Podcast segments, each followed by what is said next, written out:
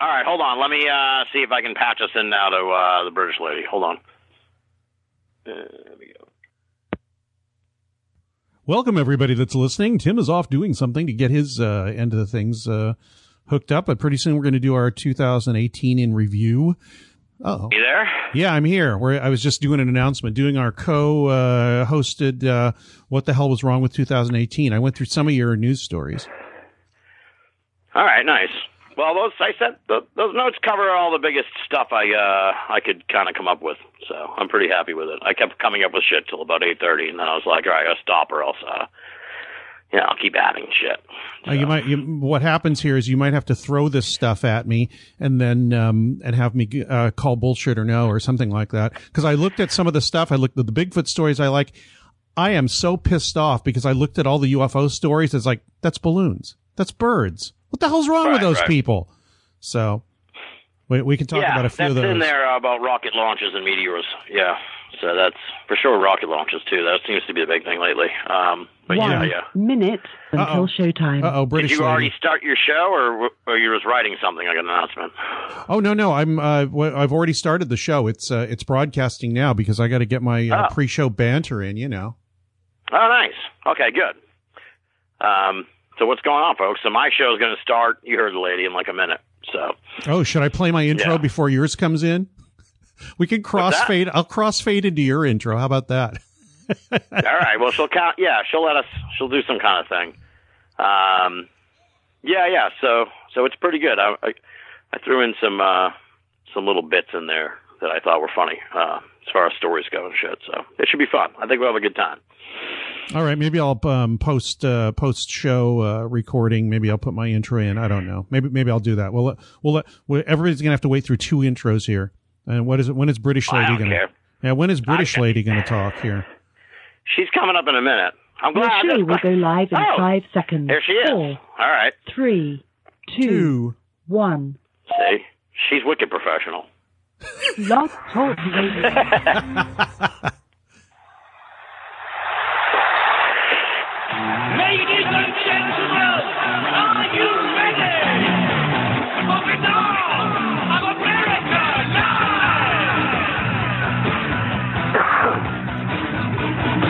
Coughing right into your theme song. I did that intentionally with a big smile on my face, actually.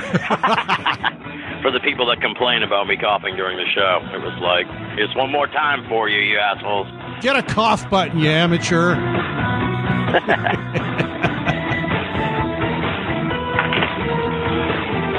Let's see if. Oh, I better log into Radio Misterioso to see it, so I can comment on on my tiny, tiny, teeny little chat room.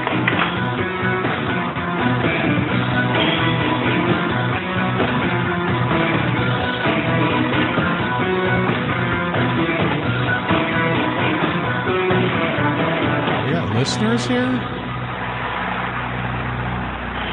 And now, ladies and gentlemen, Binnall of America Audio with your host, Tim Binnall.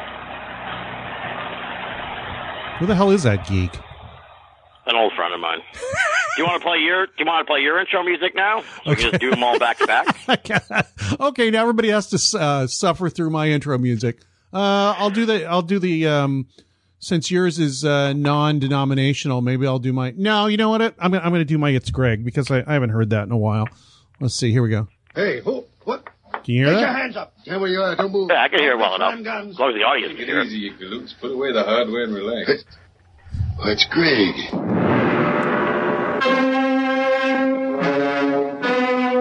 We talk over this one too.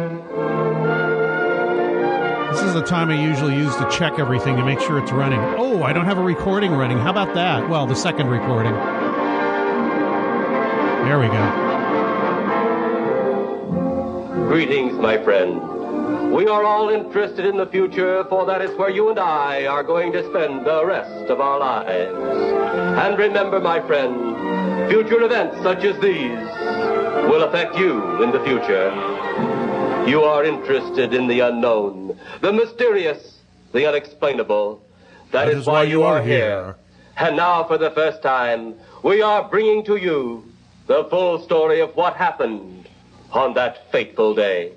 We are giving you all the evidence based only on the secret testimony of the miserable souls who survived this terrifying ordeal. The incidents, the places. My friend, we cannot keep this a secret any longer. Let us punish the guilty. Let us reward the innocent. My friend, can your heart stand the shocking facts about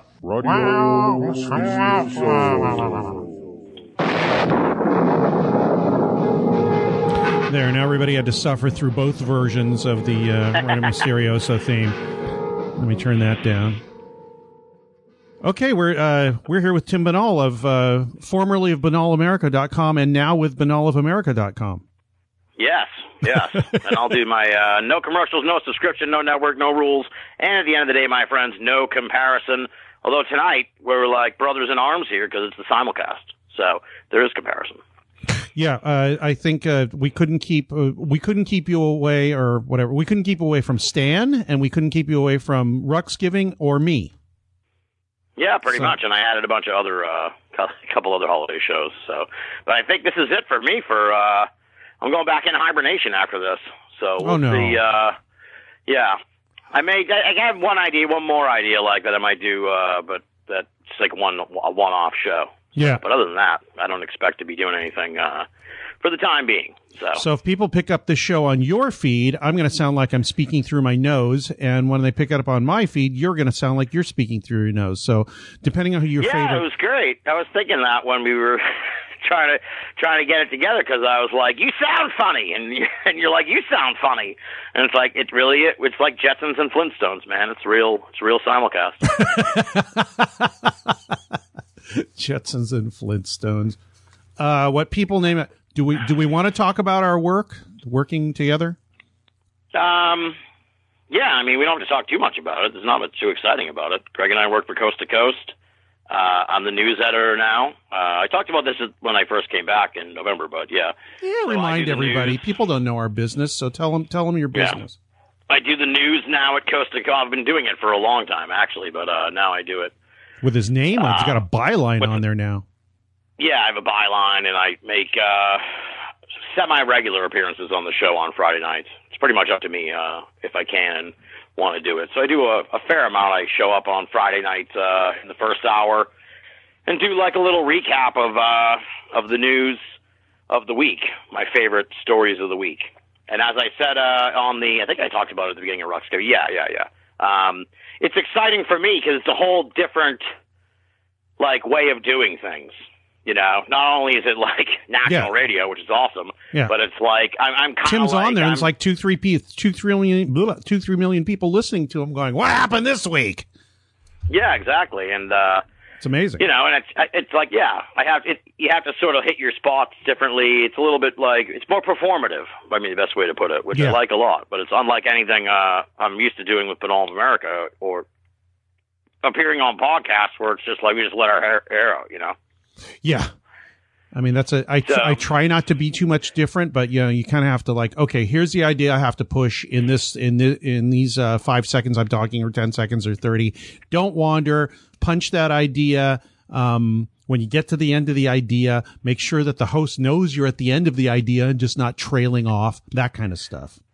Right, right, exactly. Yeah, yeah. So it's a lot of fun. And uh, to connect it to what we are doing tonight, uh, we're doing the year in review. And not to be like pat myself on the back or anything, but like I I'll do don't it. think of too many other people that uh, are as well equipped for a year in review than me because I pretty much spent the whole year uh, covering paranormal news. So Yeah, and you've You know, uh, if you go to the coast site, there's like pro- how many? Uh, you've got a whole bunch of year in review, like uh, thanks for 2019 or 2018, with all the links on it: UFO stories, Bigfoot stories, just the bizarre blotter, time travelers. That's a good one. We ought to talk about that.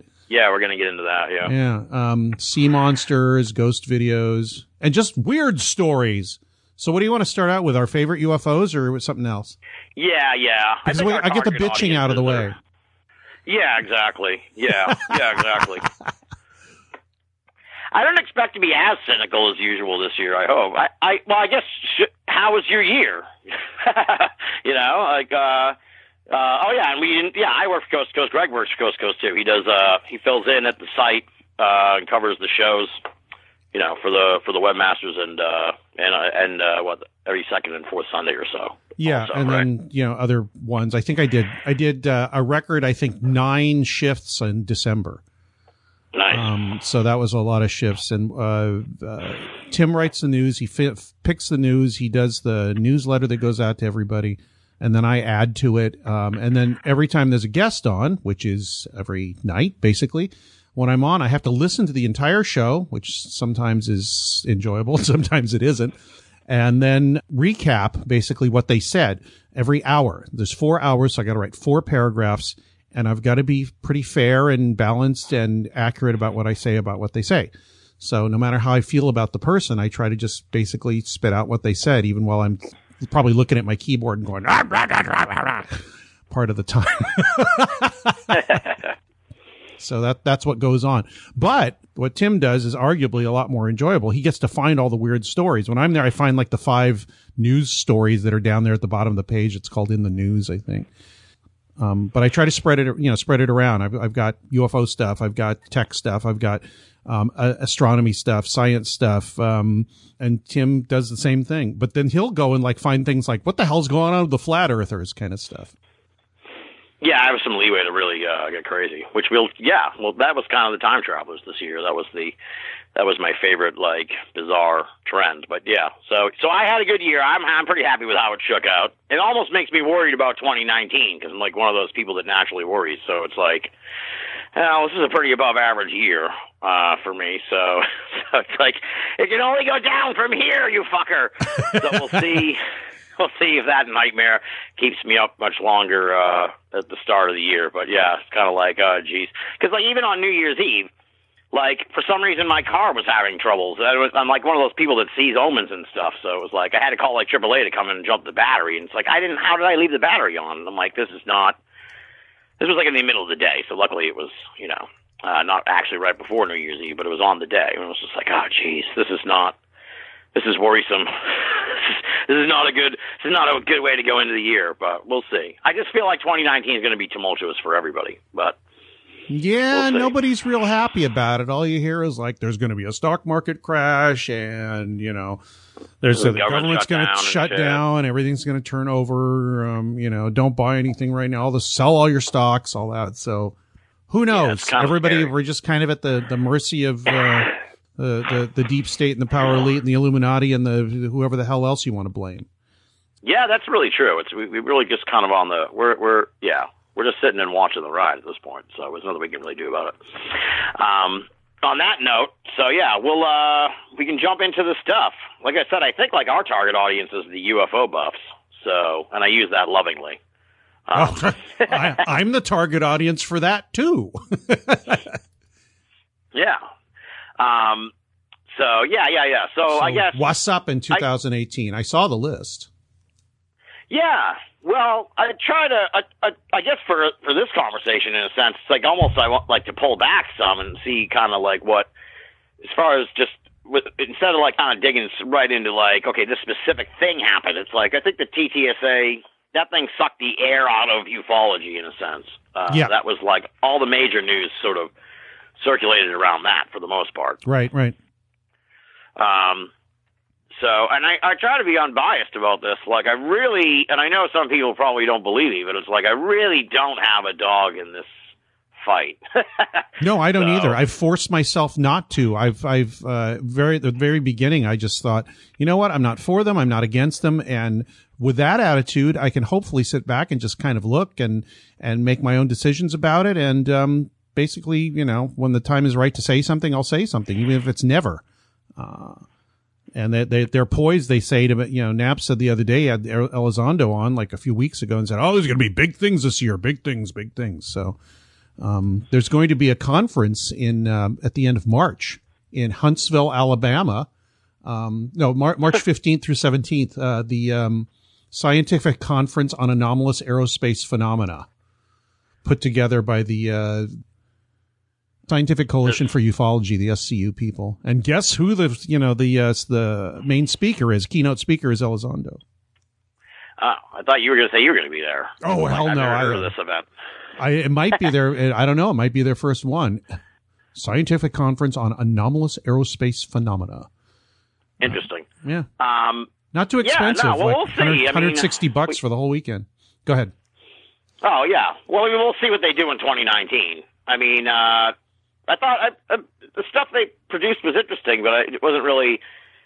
It was like everyone took that article last year in the Times and the revelation about the program to be like this like earth-shattering event. I guess in a sense it was because it sort of like tilted the axis of ufology, where now this is like the biggest story. Um, Oh, it really but- did. but sort of in the grand scheme of things, it's like we only uh, like inch the ball. You know, we haven't really moved the ball as far as like getting to the bottom of this, and that's what I mean. It, it, at the end of the day, that's sort of the modus operandi of their whole mission, right? Yeah. So, well, the other thing is when you you know. look at the big noise, like the, I think of it as a, ma- a magic trick. Because just that's how I'm predisposed. Everybody says, "Look at this, look at this, look at this," and you know what's going on besides looking at that. There's other things going on. I'm sure there are. Um, so Right. if you pay too much attention to the show, you're going to miss what's going on. You know, go look behind the curtain every once in a while, see what those people are doing. Yeah, I'm trying to be patient with uh with whatever they're doing. Um, you know, but it, it is frustrating, sort of like where you see a lot of there's a lot more tease than uh, delivery. So that's kind of like frustrating. I No, think. I don't know. That might be part of it. I, who knows? I, we'll see what happens with these these uh, supposedly these uh, uh, metamaterials or anomalous materials that came from crashes or something. Um, Diana Pasulka talks about that in her book, which is coming out near the end of the month here. That's going to be a for me. That's a huge. That's the biggest event for me for 2019 and the anticipation of 2018 of it coming up. Yeah, yeah, that's what Red Pill said uh, when we had him on a few weeks ago. He was really looking forward to that.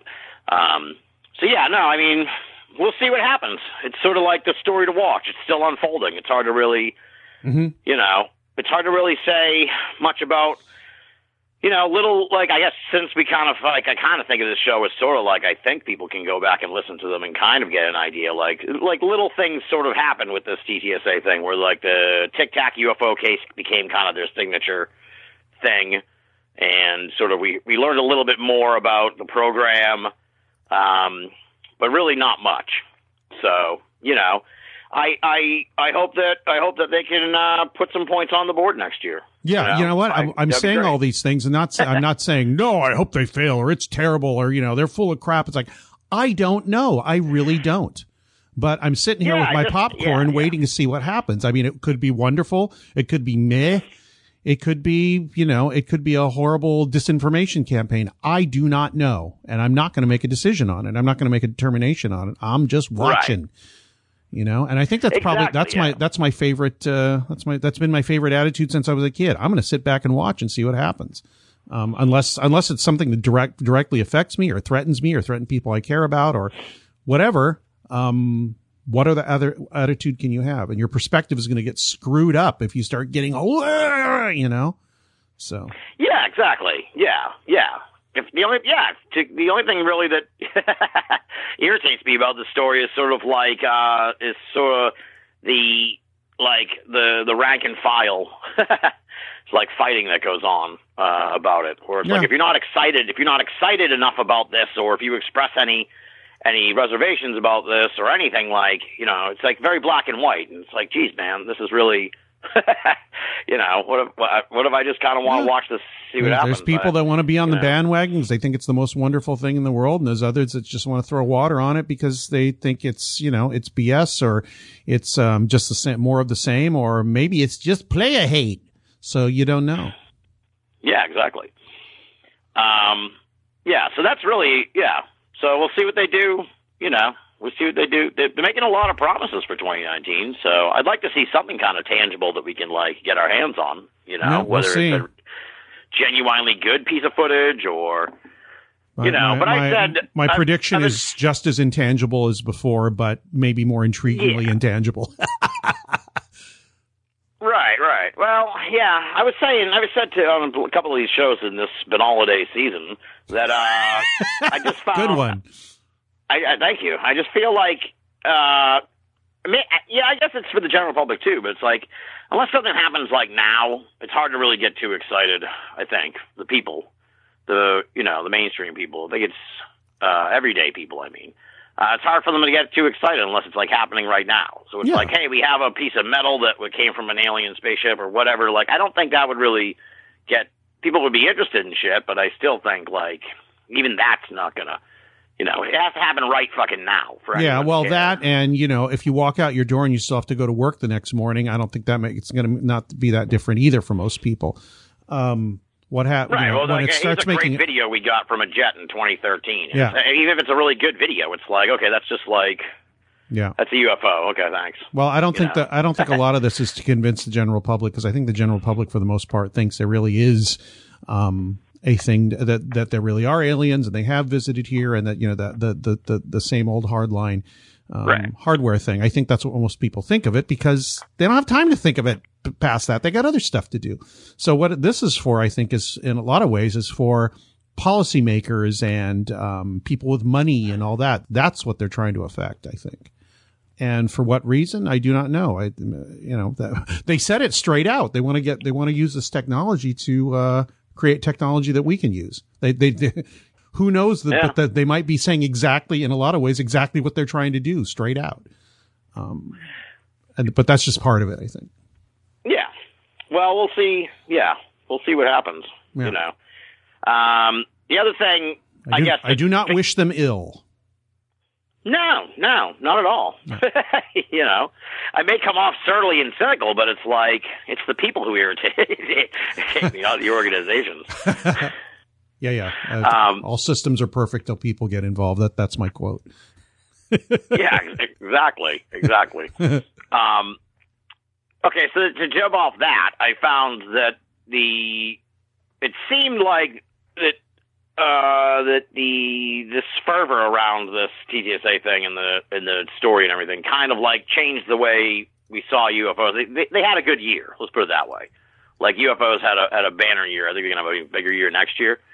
Um, but the one and and of course uh we'll get to the, yeah we'll get to the bad UFOs but the the one thing I noticed because like I said I've been sort of combing the news here for years now um was that this year there were three cases where pilots the the pilots reported UFOs Right. and that that that that made the news. I guess is what I'm trying to say. Yeah. So it's not necessarily like the UFOs, but it's like that they that this somehow made the news. And it's like I, you know, like I said, uh, I've been doing this for a few years. I was like racking my brains. It's, it's not really. That's not like an every year occurrence. That No, no. kind of story makes the news. And here we then got there three. were three of them. Yeah, yeah. Well, Yeah. there's probably always stories like that. They just don't make it into the news because one of the results, I think, of the TTSA thing is a softening of of the media towards this. There's not maybe not as much giggle factor and more uh, willingness to report these things as newsworthy, and not. I noticed less jokes than there, less you know cartoons about little men from other planets and all that. It's just kind of like, hey, this weird thing happened, and some pilots reported it. So that that actually was kind of a sea change as uh, as opposed to 2017. Yeah, absolutely. Yeah. And I think also what happened is like uh they they Which saw how big that that story was and it's a business. So Yeah, now, that too. Uh huh. Yeah, they'll they'll they'll they're on board with like this is like when pro wrestling was hot. and all of a sudden you'd see like yeah, you know, you'd see like wrestlers in commercials and um, you know, they'd be like, I don't know, presenters on the Golden Globes or whatever, you know, and stuff like that. Where all of a sudden they were like, Yeah. uh, they, they were like, okay, we welcome you into the tent for now, you know. So that's I think that's kind of what's going on. Yeah. It's uh it, it's uh it's uh momentarily quote unquote respectable. Um Yeah, and but- and that's fine. I mean, if the less giggle factor on this, I think the the better for everybody. Um, and the faster, and this is a wish of mine for the past few years, the faster it'll be taken out of the hands of amateur ufology and put in the hands of people that um, have the, the funding and the and the degrees and the brains and hopefully the flexibility in their belief systems or whatever or their methodology to um, start looking this in a different way. I think that's what um, DeLonge's people tried to uh, corner, and I'm sure there's other people, uh, groups in this country and others that are doing the same thing and probably have been for quite a while. I think we're sort of behind in this. yeah, yeah, yeah, for sure. Yeah, yeah, it's kind of still fairly verboten. So, so what were the three? There was the Irish one. There was one in Arizona, and what was the other one? Uh, the the pilot, the pli- Uh, pilot over Long. Island. The Arizona one was probably the best one because that was uh, two separate pilots and two, in you know, in two different aircraft. Yeah, I, I listened to the audio of that, which is just fascinating me to hear the audio, just because I, I I'm about ninety percent up on what they're actually talking about when they're just like, okay, the flight level, blah blah blah, um, contact this, you know, contact LA Center, contact, you know, so, but Yeah, well, yeah, yeah. That's kind of that's another reason I think maybe why it stood out because I know you and I figured uh, uh, that you know you would uh, like how. First of all, I have actually a couple questions about this, and you you'd be the one who would know. I hope so. like i i in that situation, yeah, maybe you better tell people Uh, what happened. Actually, what's that? uh, maybe give some background on what this uh, the one over or, over Arizona was. Oh, I just meant as a pilot, like like you're. I'm trying to sort of get an idea of like. uh I mean, essentially, two pilots from two different crap things saw uh something anomalous. I mean, there's no real. You know, I can't. If I dig deeper into it, probably yeah, like a at, shiny at night um, over I think southern Arizona, um, February twenty fourth, two thousand eighteen. So like at the beginning of the of last year, basically the second month of last year. Yeah, I'm trying to see if they, if anyone describes it. Uh, hovering, not moving. Uh, he was not sure if it had been a balloon, but uh, Yeah, that one of them actually so- said Google balloon. It's like, is that a Google balloon or something like that? Um, yeah, yeah, yeah, yeah. Says it was just really beaming light or had a big reflection. That's so it was a shiny object. That's what the guy uh, Yeah. said. Yeah, you're right. I kind of needed to said that. So that's what that guy, the two one guy. Yeah. So two guys were like, "Hey, did you just see that thing go by?" And contacted. uh you know, Yeah, one buddy, some one of the first pilots said something just went by. So you have it on radar. The uh, Albuquerque Center said no, and then a few minutes later, another guy was who was listening on the frequency because I guess that's a frequency what they, when they're at that out, altitude in that airspace. Said um, probably heard what was going on. I'm sure they heard what was going on and said, "Yeah, oh yeah, we just saw that thing too." And then a couple of people make like you like say UFO and and kind of kind of laugh about it, and then that's it. At least as- as far as that recording is concerned. What right, we- right. And then what- the, the next one was a guy on Long Island, and he uh he he phoned the air traffic control. That was in this was in June. He said he is, he says I have an object in front of me, and I don't know what it is. And then they were like, the operator's like like a drone or something. And he says he doesn't think that's the case because the object is bigger than a drone. And then the radar reporter said she didn't see it on radar. Um, then he then he asked to move away from the object, um, and he does. Then they ask him what it was. Now that he's safely away, and he says definitely something was there. Uh, the controller replies, "We have to assume it was a drone. I don't know if that's a safe assumption or not, but that's what we'll go by." So, Yeah, well, it depends on the altitude too. Cause and then oh yeah, and then the and then after the controller said that, he replied, "Actually, it looked like it had lights on it." so then she says, "That's really interesting." Um, and well, then drones have lights on them. I've got three drones. They all have lights on them. Right, right. He said it was bigger than. Oh, I guess. All right, that's the question. Okay, that that is exactly what I want to ask you, though. Okay. Okay, so what is the likelihood you've been up there in a plane as the pilot? A, we'll start with A. What is the likelihood that, like, if you saw something like a drone, uh, I don't know what time this one was at, so let's just go with day and night. We'll just cover them all. We'll cover them all. It's a spectacular simulcast. So if you see, if you what like what is the uh, you know what what could you make that distinction? That's the word I was looking for. Could you make that distinction if you were uh, in that situation? Do you think, or is it so? Is the object really so hard to, um, you know, or or, or there, you know, is it really that? Is it possible that there something could be so confounding, even though it's uh, prosaic? There, finally, I got all the words I was trying to say. It depends on uh, what time of day it is, what the weather conditions are. Um, uh, really important is how fast you're going, because you're not going faster, you can't get as good look at it. Uh, and your altitude. Um, because if you're at, you know, 25,000 feet and you say it's a drone, no, it's probably, if it's a drone, it's a military one and it's not the one you would think of. It would probably be just one of those, you know, UAVs that have the, you know, predators or whatever like that. Um, I don't think they have things with the four or eight or whatever six props flying up at 25,000, 30,000 feet. They just, they, they can't. Um, well, they could, I guess, but the air is too thin for them to really do anything. Helicopters can't Yeah. go above a certain uh, altitude because the air is too thin. Um, and certainly drones. So there's a lot of factors in there. I mean, the one in Long Island, where was the where where, where was that scene? What altitude and was it near an airport or anything? Do you know? Uh, it was over Long Island. I don't know. Uh, he was flying a Piper Saratoga. He Okay, private 6,000 He was at 6,000 feet um, over the town of Huntington, New York, at around 1 p.m. in the afternoon, so daylight. And um, he saw an object bigger than a drone in front of him that he thought had lights. I don't know how he'd think it would have lights. Uh, I guess maybe you can see lights in the daylight. I don't know. You're the pilot, so, um, but yeah, yeah. So, yeah, I don't know. Yeah, he says, uh, sounding somewhat confused, uh, is it a drone or something? Then the pilot tell, tells him he doesn't think it's the case because the object is bigger than a drone. Um, and then he couldn't see anything on radar.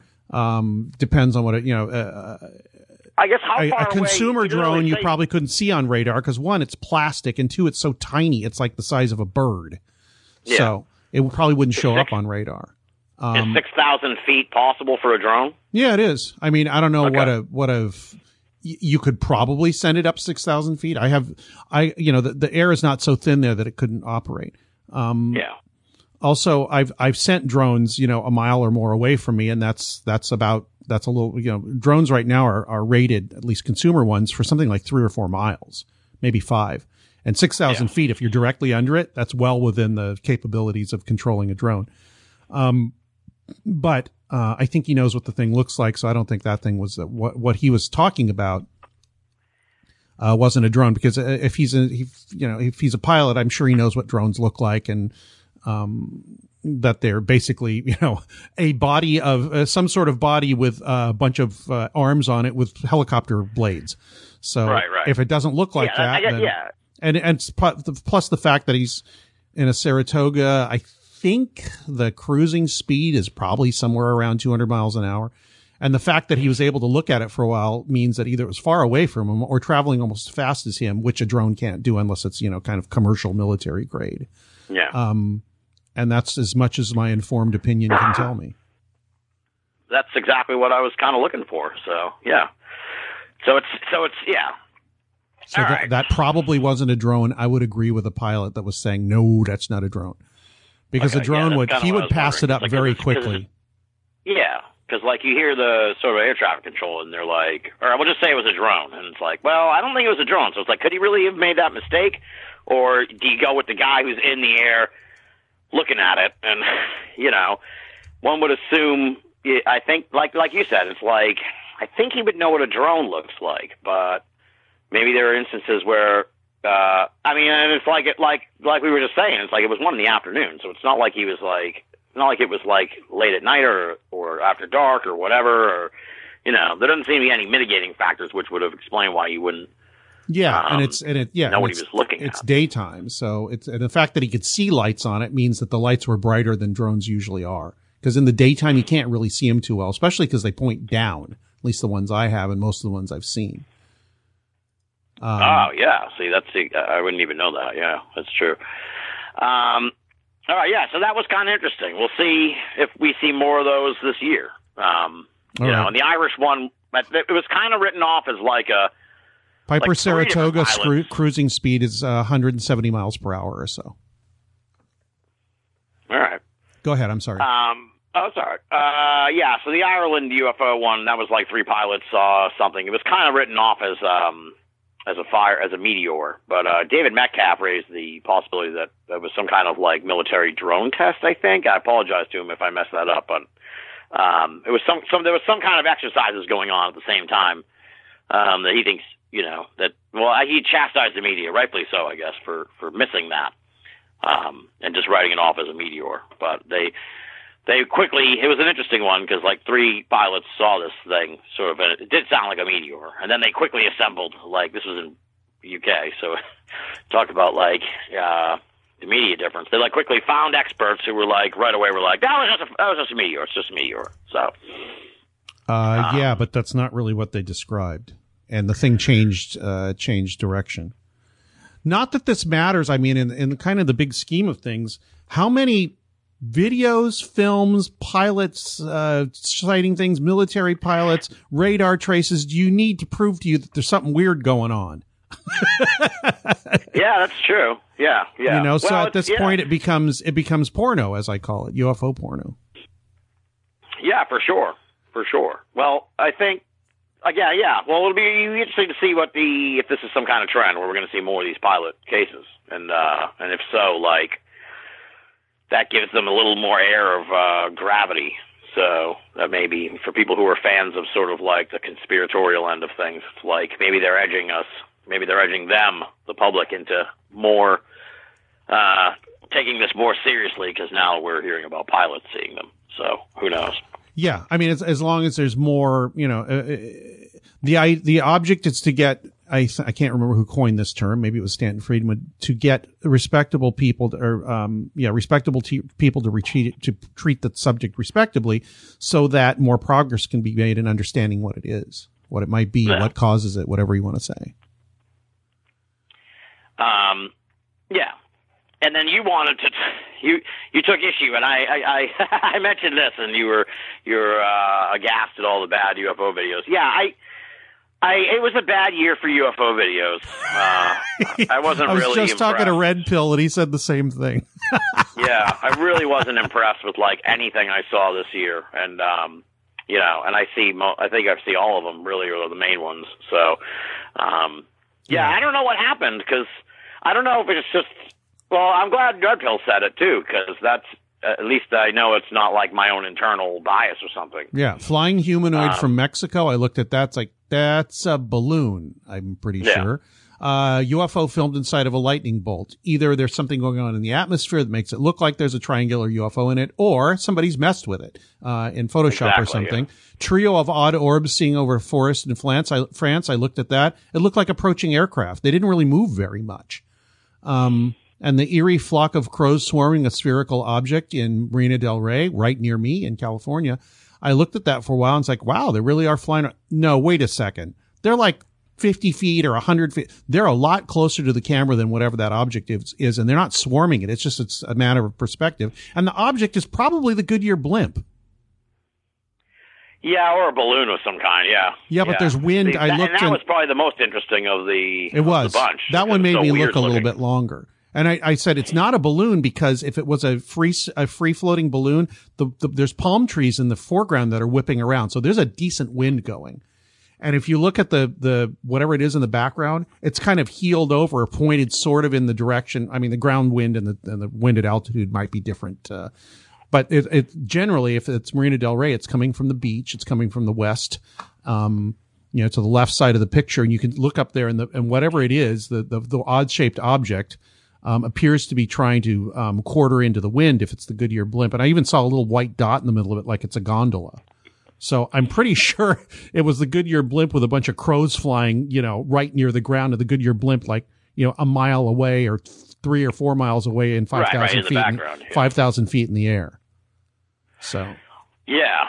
So I see a lot of like it was a really frustrating one is like I see a lot of ones where the person like I it irritates me I guess because you wonder like are they that do they really not know this or are they just trying to like make a fake thing but it's like when they film and it's just the reflection of like their phone off the glass of the window or whatever you know and it's like maybe Yeah, they, there's maybe lots of those.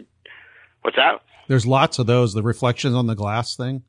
Oh yeah, yeah.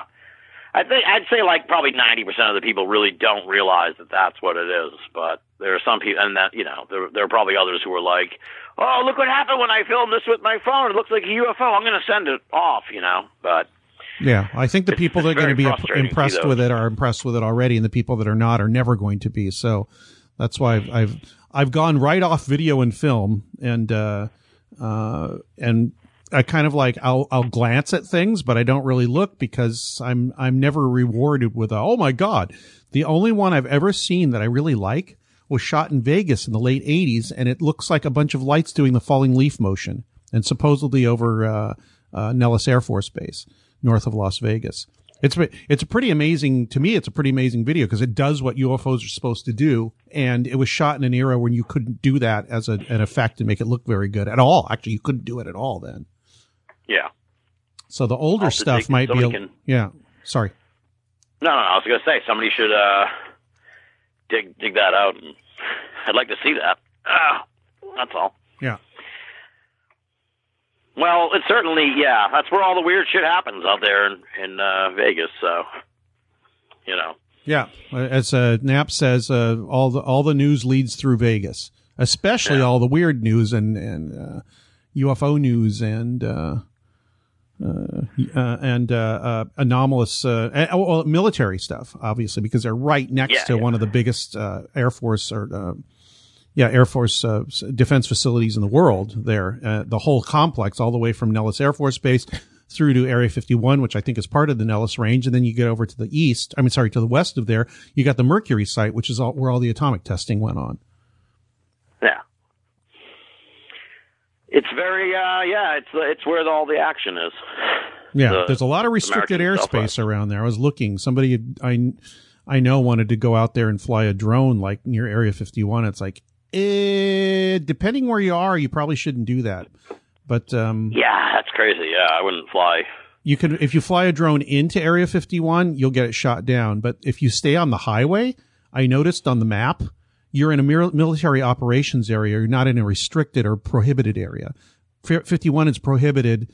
Um, uh, along the extraterrestrial highway is restricted. I'm not restricted, but it's a military operations area, MOA, which means you actually don't need permission to do anything to fly through it. You just have to watch out for like low flying jet aircraft that could dis- disintegrate you when you when they run into you. Jesus. Yeah, and ruin your drone. Yeah.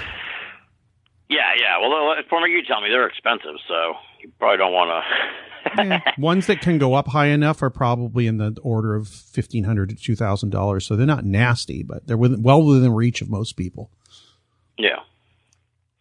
So that was it, really, for UFOs. I mean, uh, I think, yeah, we'll see what happens this year. You know, it, I think it's going to be a big year for UFOs still. Yeah, So I have got high hopes. I, I want to see what um, Elizondo, who is probably seems to have taken over the narrative TTSA at this point. Um, uh, what what what he has in store? I mean, besides that uh, thing in uh, in Huntsville, Mobile. in, in Huntsville, in uh, which coincidentally is where a, a- there's a giant NASA facility there. I think uh, uh, they started there in the '60s, building uh, Apollo and uh, slightly earlier aircraft uh, uh, rockets. really. Yeah, so that's going to be yeah Friday the fifth, March fifteenth to Sunday, March seventeenth. Alfred Lehmberg should go. He lives in Alabama. Oh, does he? Oh, I didn't know that. Yeah. I, I Yeah, yeah. knowing him all these years, I never knew where he lived. Yeah, I told him to get the hell out of there, and he's like, he's like I can't. So All right, we've we've um, used, wasted, spent forty minutes on UFOs. Um, what do you want to go on to? Bigfoots. Uh, yeah, yeah, we can do. Yeah, we'll do cryptids next. Okay. Um, this will be. I think all the other stuff. You and I are far less opinionated about the other stuff. so oh, Bigfoot, that's cool. yeah, exactly. Yeah, yeah. Check it out, dude. Uh, Bigfoot. Woohoo! Um, so okay, so yeah, I I kind I kind of skipped for the purposes of this program Bigfoot per se because it was just sort of like another another good year for Bigfoot. He's sort of like still, you know, he's sort of established it. It it it, has established itself as sort of like uh, I don't know, a, a, a pillar of the community. Yes. that might be the best way to put it. He's being honored in towns across America who are naming him uh, their it it or her whatever uh, the the official cryptid of their uh, community and um How many you know, places did that? Like at least two.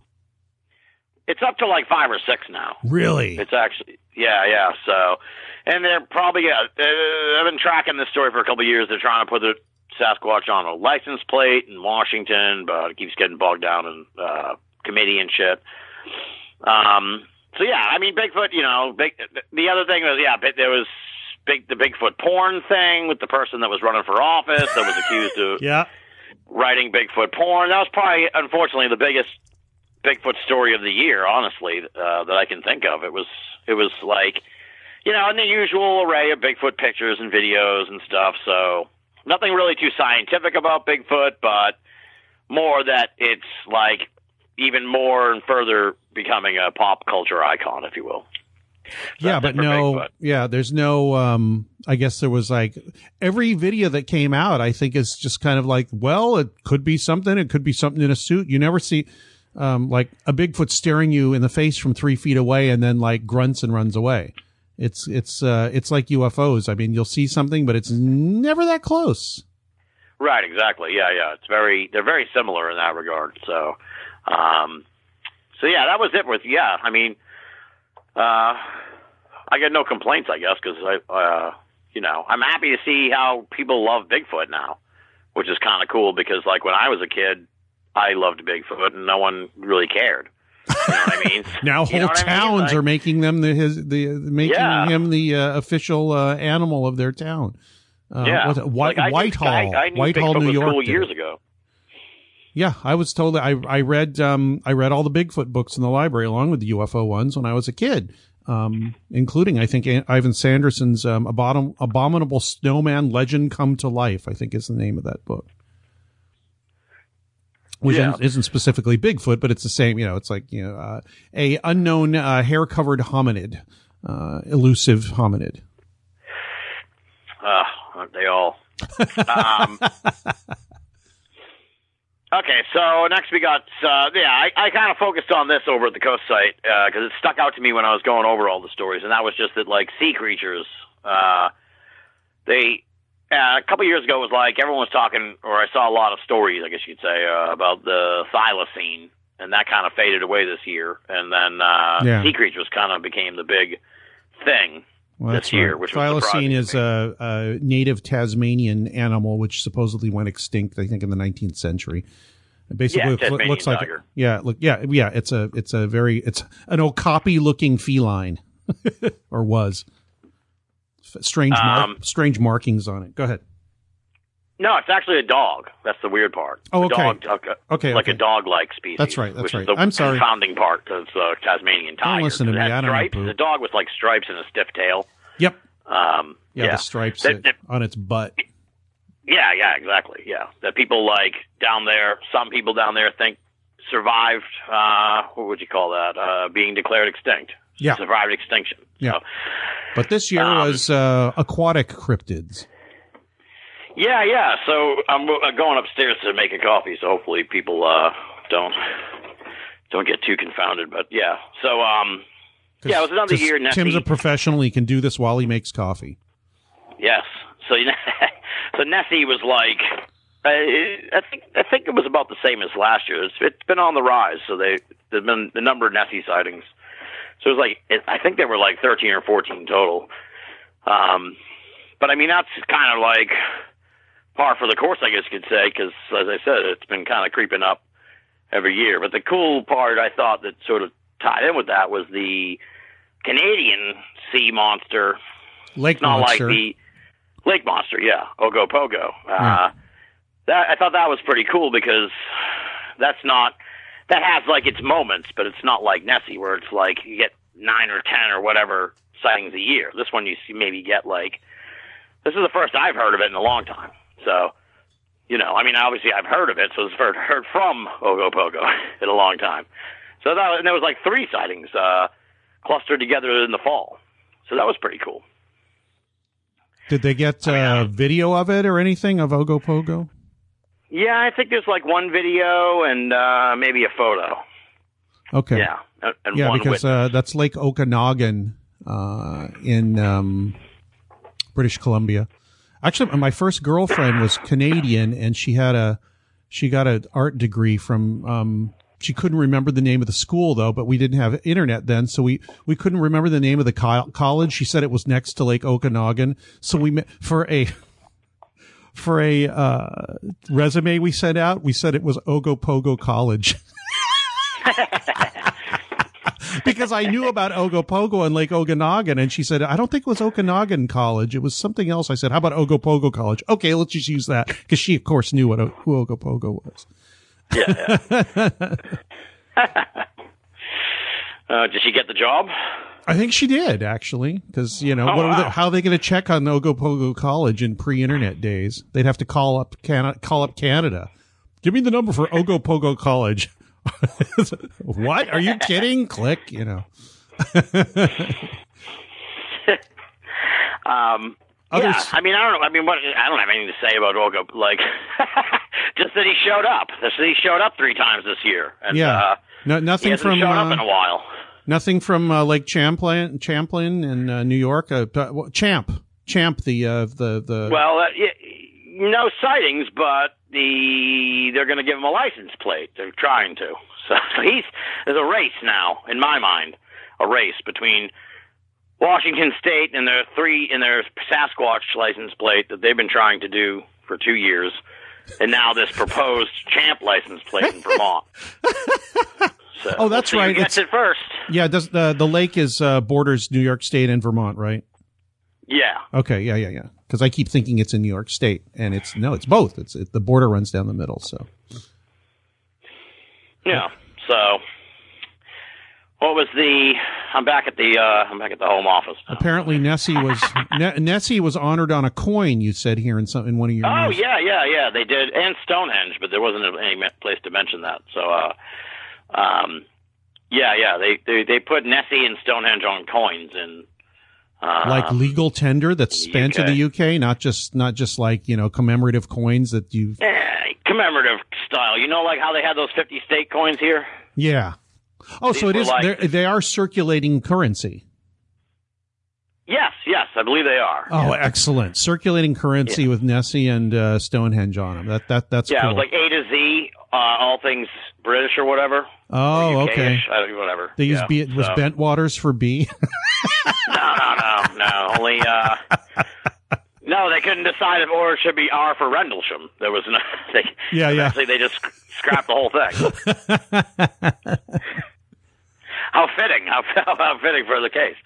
Um, yeah, yeah, so, yeah, that was cool too. So I don't know what the hell, it, there's an overall, I don't know, people are not, people are embracing these, this, this, these creatures and stuff, which is cool.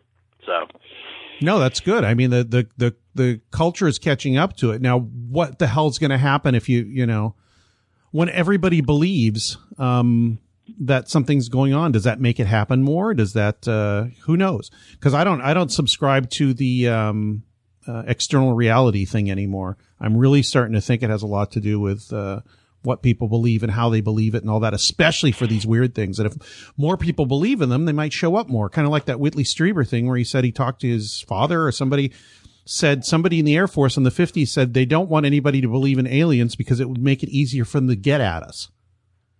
Which is a very weird, sense. yeah, it was a very weird idea, but um, it's starting to make more sense as time goes on here. Strangely and frighteningly enough. I like the weird. I like the terrifying twist at the end.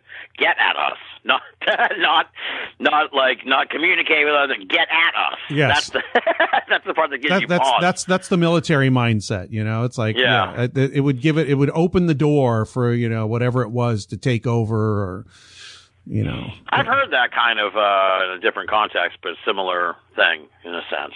So yeah, yeah. yeah. If you, Well, yeah. Well, it's believe kind in of also fairies, that yeah. idea. It's like if the what happens when the fringe becomes mainstream. What what becomes fringe? So Yeah, the fringe You know what I moves mean? further on to the fringe. I mean, I Yeah. you, you you can see it happening now because there's very strange parts of the uh, uh, of uh, the paranormal that people are um, studying now, um, and it, are poised to become, if not mainstream, at least more well known. Um, uh, Josh Cutchin and Timothy Renner are working on a book on basically on Bigfoot, but taking it from almost completely from the uh, uh, paranormal angle and not from the physical animal angle. Um, and that's, I don't know if that's been done before. It probably has, but they're trying to do kind of the definitive book on that. So that's what they're working on. I'm, I'm, I'll be, uh, I'm salivating for that one. yeah, that sounds interesting. That's, it should be good. Yeah. Um, yeah, yeah. So, well, yeah, that's exactly, yeah. Well, yeah, you can see kind of in a, in a, I, no offense, Kutch. I don't need to compare what Kutch is doing, but yeah, I was going to say like the, the other sort of fringy elements bubble up with like the QAnon stuff. Like we've seen conspiracies become mainstream. So now, like what's fringe? Like the even fucking crazier conspiracies. So, Mhm. Yeah. Uh, but we'll get to that in a moment. The other one, uh, I, I, for some reason, I picked out. People may remember this. This was kind of a weird story where like they somebody shot like a weird wolf, and uh, it looked like it, it looked it looked weird. That's just the best way to put it. It looked like a weird wolf, and and it kind of set the set the world on fire for like uh, a few days, where people were like, "What is with this weird wolf?" And then uh, then they later found out it was just like I presume it was just like a regular wolf that just looked weird. Well, there, I- the the latest story that I got from David Perkins, which I guess has been going around for a while, is that coyotes are interbreeding with wolves and domestic dogs and creating these things that are um, not afraid of people and can tear you apart. So that that's a nice thing to hear. Yeah. Yeah, it- was a lot of it was like the way they posed this thing. It, it, looked like it just looked really weird. Um, yeah, I'll, I'll I'll stick I'll stick it. I'm looking at the link now. I'll stick it in the uh, on the Radio Misterioso page so people can see. But yeah, Okay. it, it got people excited. Um, uh, oh, oh, the only other funny thing was it's like this is something sort of like a mental note for myself. It's like keep an eye out for raccoon stories because I saw I saw yeah, yeah, I saw them. that note. Big year of Montana mystery creature raccoons. Yeah, for some, uh, just kind of something I noticed while I was sort of looking over things again tonight. It I was just like- talking to a couple friends about this raccoon thing. What what what were you referring to? just that there seemed to be more weird stories with raccoons than I than I could remember until I started looking, and I was just like, I just remember when I was putting together all my year end of the year lists, I was like, wow, another another weird story with a raccoon in it. That's weird, you know. So I'd say there was like five, five maybe four or five. So, which is in, you know, I- kind of inordinate, you know, kind of inordinate. So, and they were particularly th- weird. We were talking about the recent. I was just talking to a couple people, friends of mine, about the rise of the raccoon. Um, and you know, c- could it be the next owl? as in, as in Mike Clelland. are are owls poised to become the next, um, you know, uh, paranormal uh, companion animal? Spirit animal. Yeah, raccoons. So, yeah, if you It's are, are- possible, yeah. There's there's a book out there for someone right now. you just gave, you just gave it to them. Yeah. Well, they're very human-like with their little with their little opposable thumb things, you know, or whatever they have. I don't know. They have like little paws that are like hands that are very adept. So they could very they they're very human-like. Uh, as opposed to some other animals. Oh yes, I used to leave. Um, uh, my cat used to when I lived in Topanga Canyon. My cat used to refuse its cat food, so I put it out for raccoons. And while the raccoons were out there, they would just they would like grab it all with their hands, and the cat would sit there in the in the doorway and growl at them the whole time. It's like, well, you didn't want the food. What are you upset about? And uh, you know, I made, I made a coffee cake that was terrible, and I didn't like it, so I left it outside. And the raccoons came and ate it with their little black hands. Yeah, they're they're uh, and they're bipedal too a lot of times, which is I think makes them interesting. Yeah. What were you the know, what, and they climb like crazy. They're just they're really uh interesting animals. So what were the raccoon reason- stories? Do you remember any of them? What What was weird about the raccoon stories? It's like aggressive ones, or Well, what? there was one that uh, there was one that climbed a building and like uh, went viral earlier in the year. Uh, and I don't even think I covered that at the Coast to Coast site. But then there was another one that climbed a building and like jumped and like it was like an amazing video and weird where he, you know, it like fucking fell, um, you know, like from the like the ninth story of a building it was climbing. And then there was a guy who was playing a flute and all the raccoons gra- gathered around him. That's what kind of set them apart from was it wasn't just like here's animals acting weird. It was like here's like some kind of weird thing going on with these animals. he was a raccoon whisperer. Well, yeah, there's people. There's all kinds of videos of people going out and playing uh, instruments um, next to fields and cattle. All come and listen. So I guess it's Yeah, but this one was raccoons. It was this one like spread to raccoons. yeah, that was one of the best stories of the year because it was so so weird. But uh, One of my favorite stories Yeah. was the buffalo um, uh, circling the dead deer at Yosemite. Or yeah, no, at uh, uh, some, uh, some I don't know. So, somebody type it in. It was like the it was like one of the first national Yellowstone.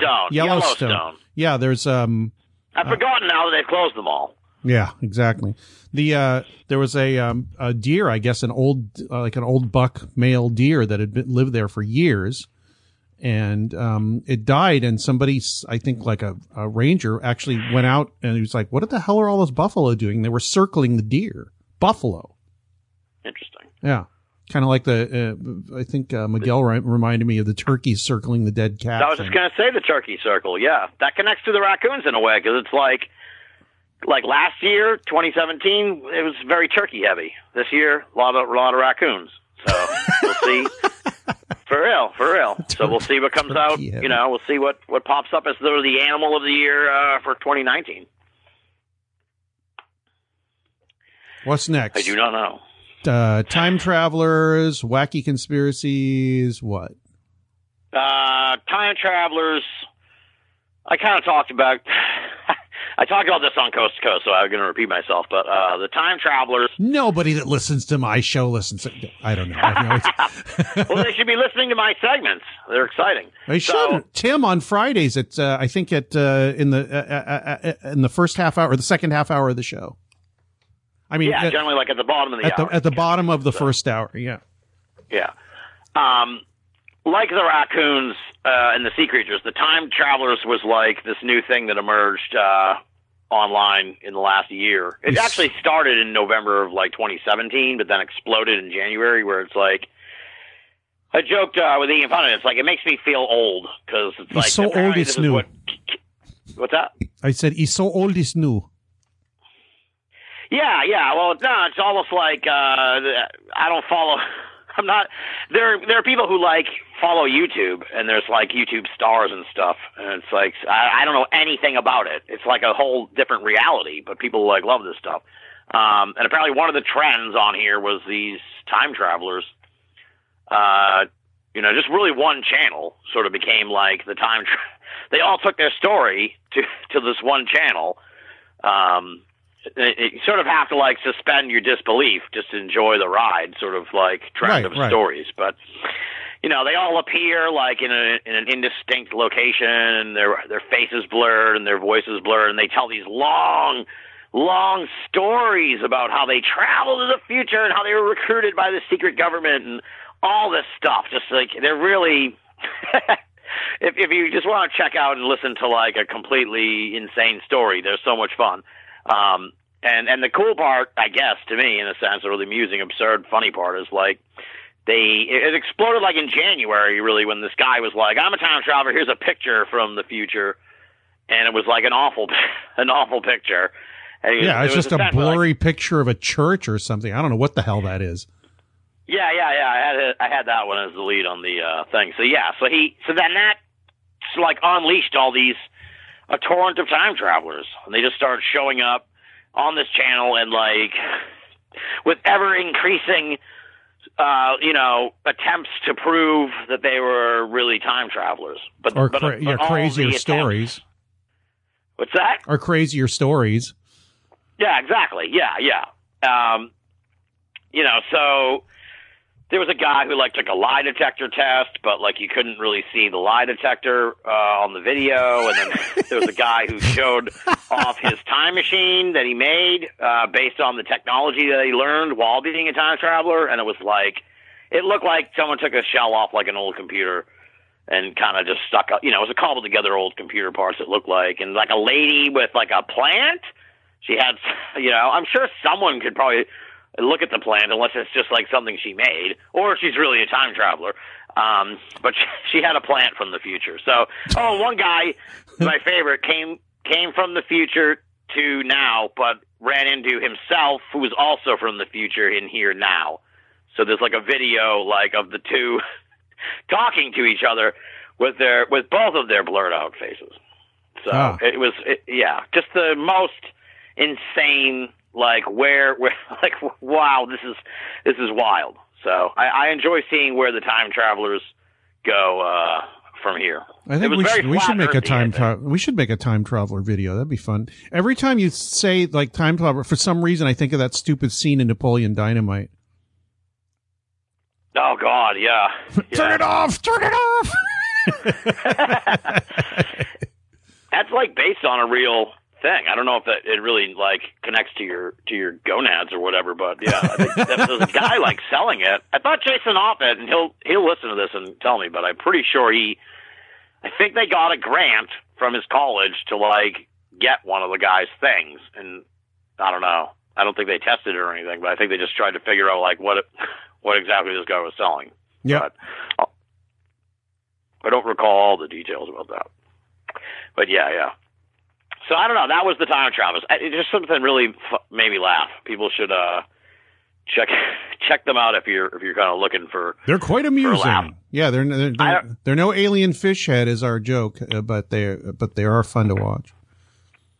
Yeah, yeah, for sure. They uh yeah, they kind of replaced the flat earthers for me uh cuz flat earthers like they're they they're uh they're kind of cashing in on on all that on the run they had, I guess you could say.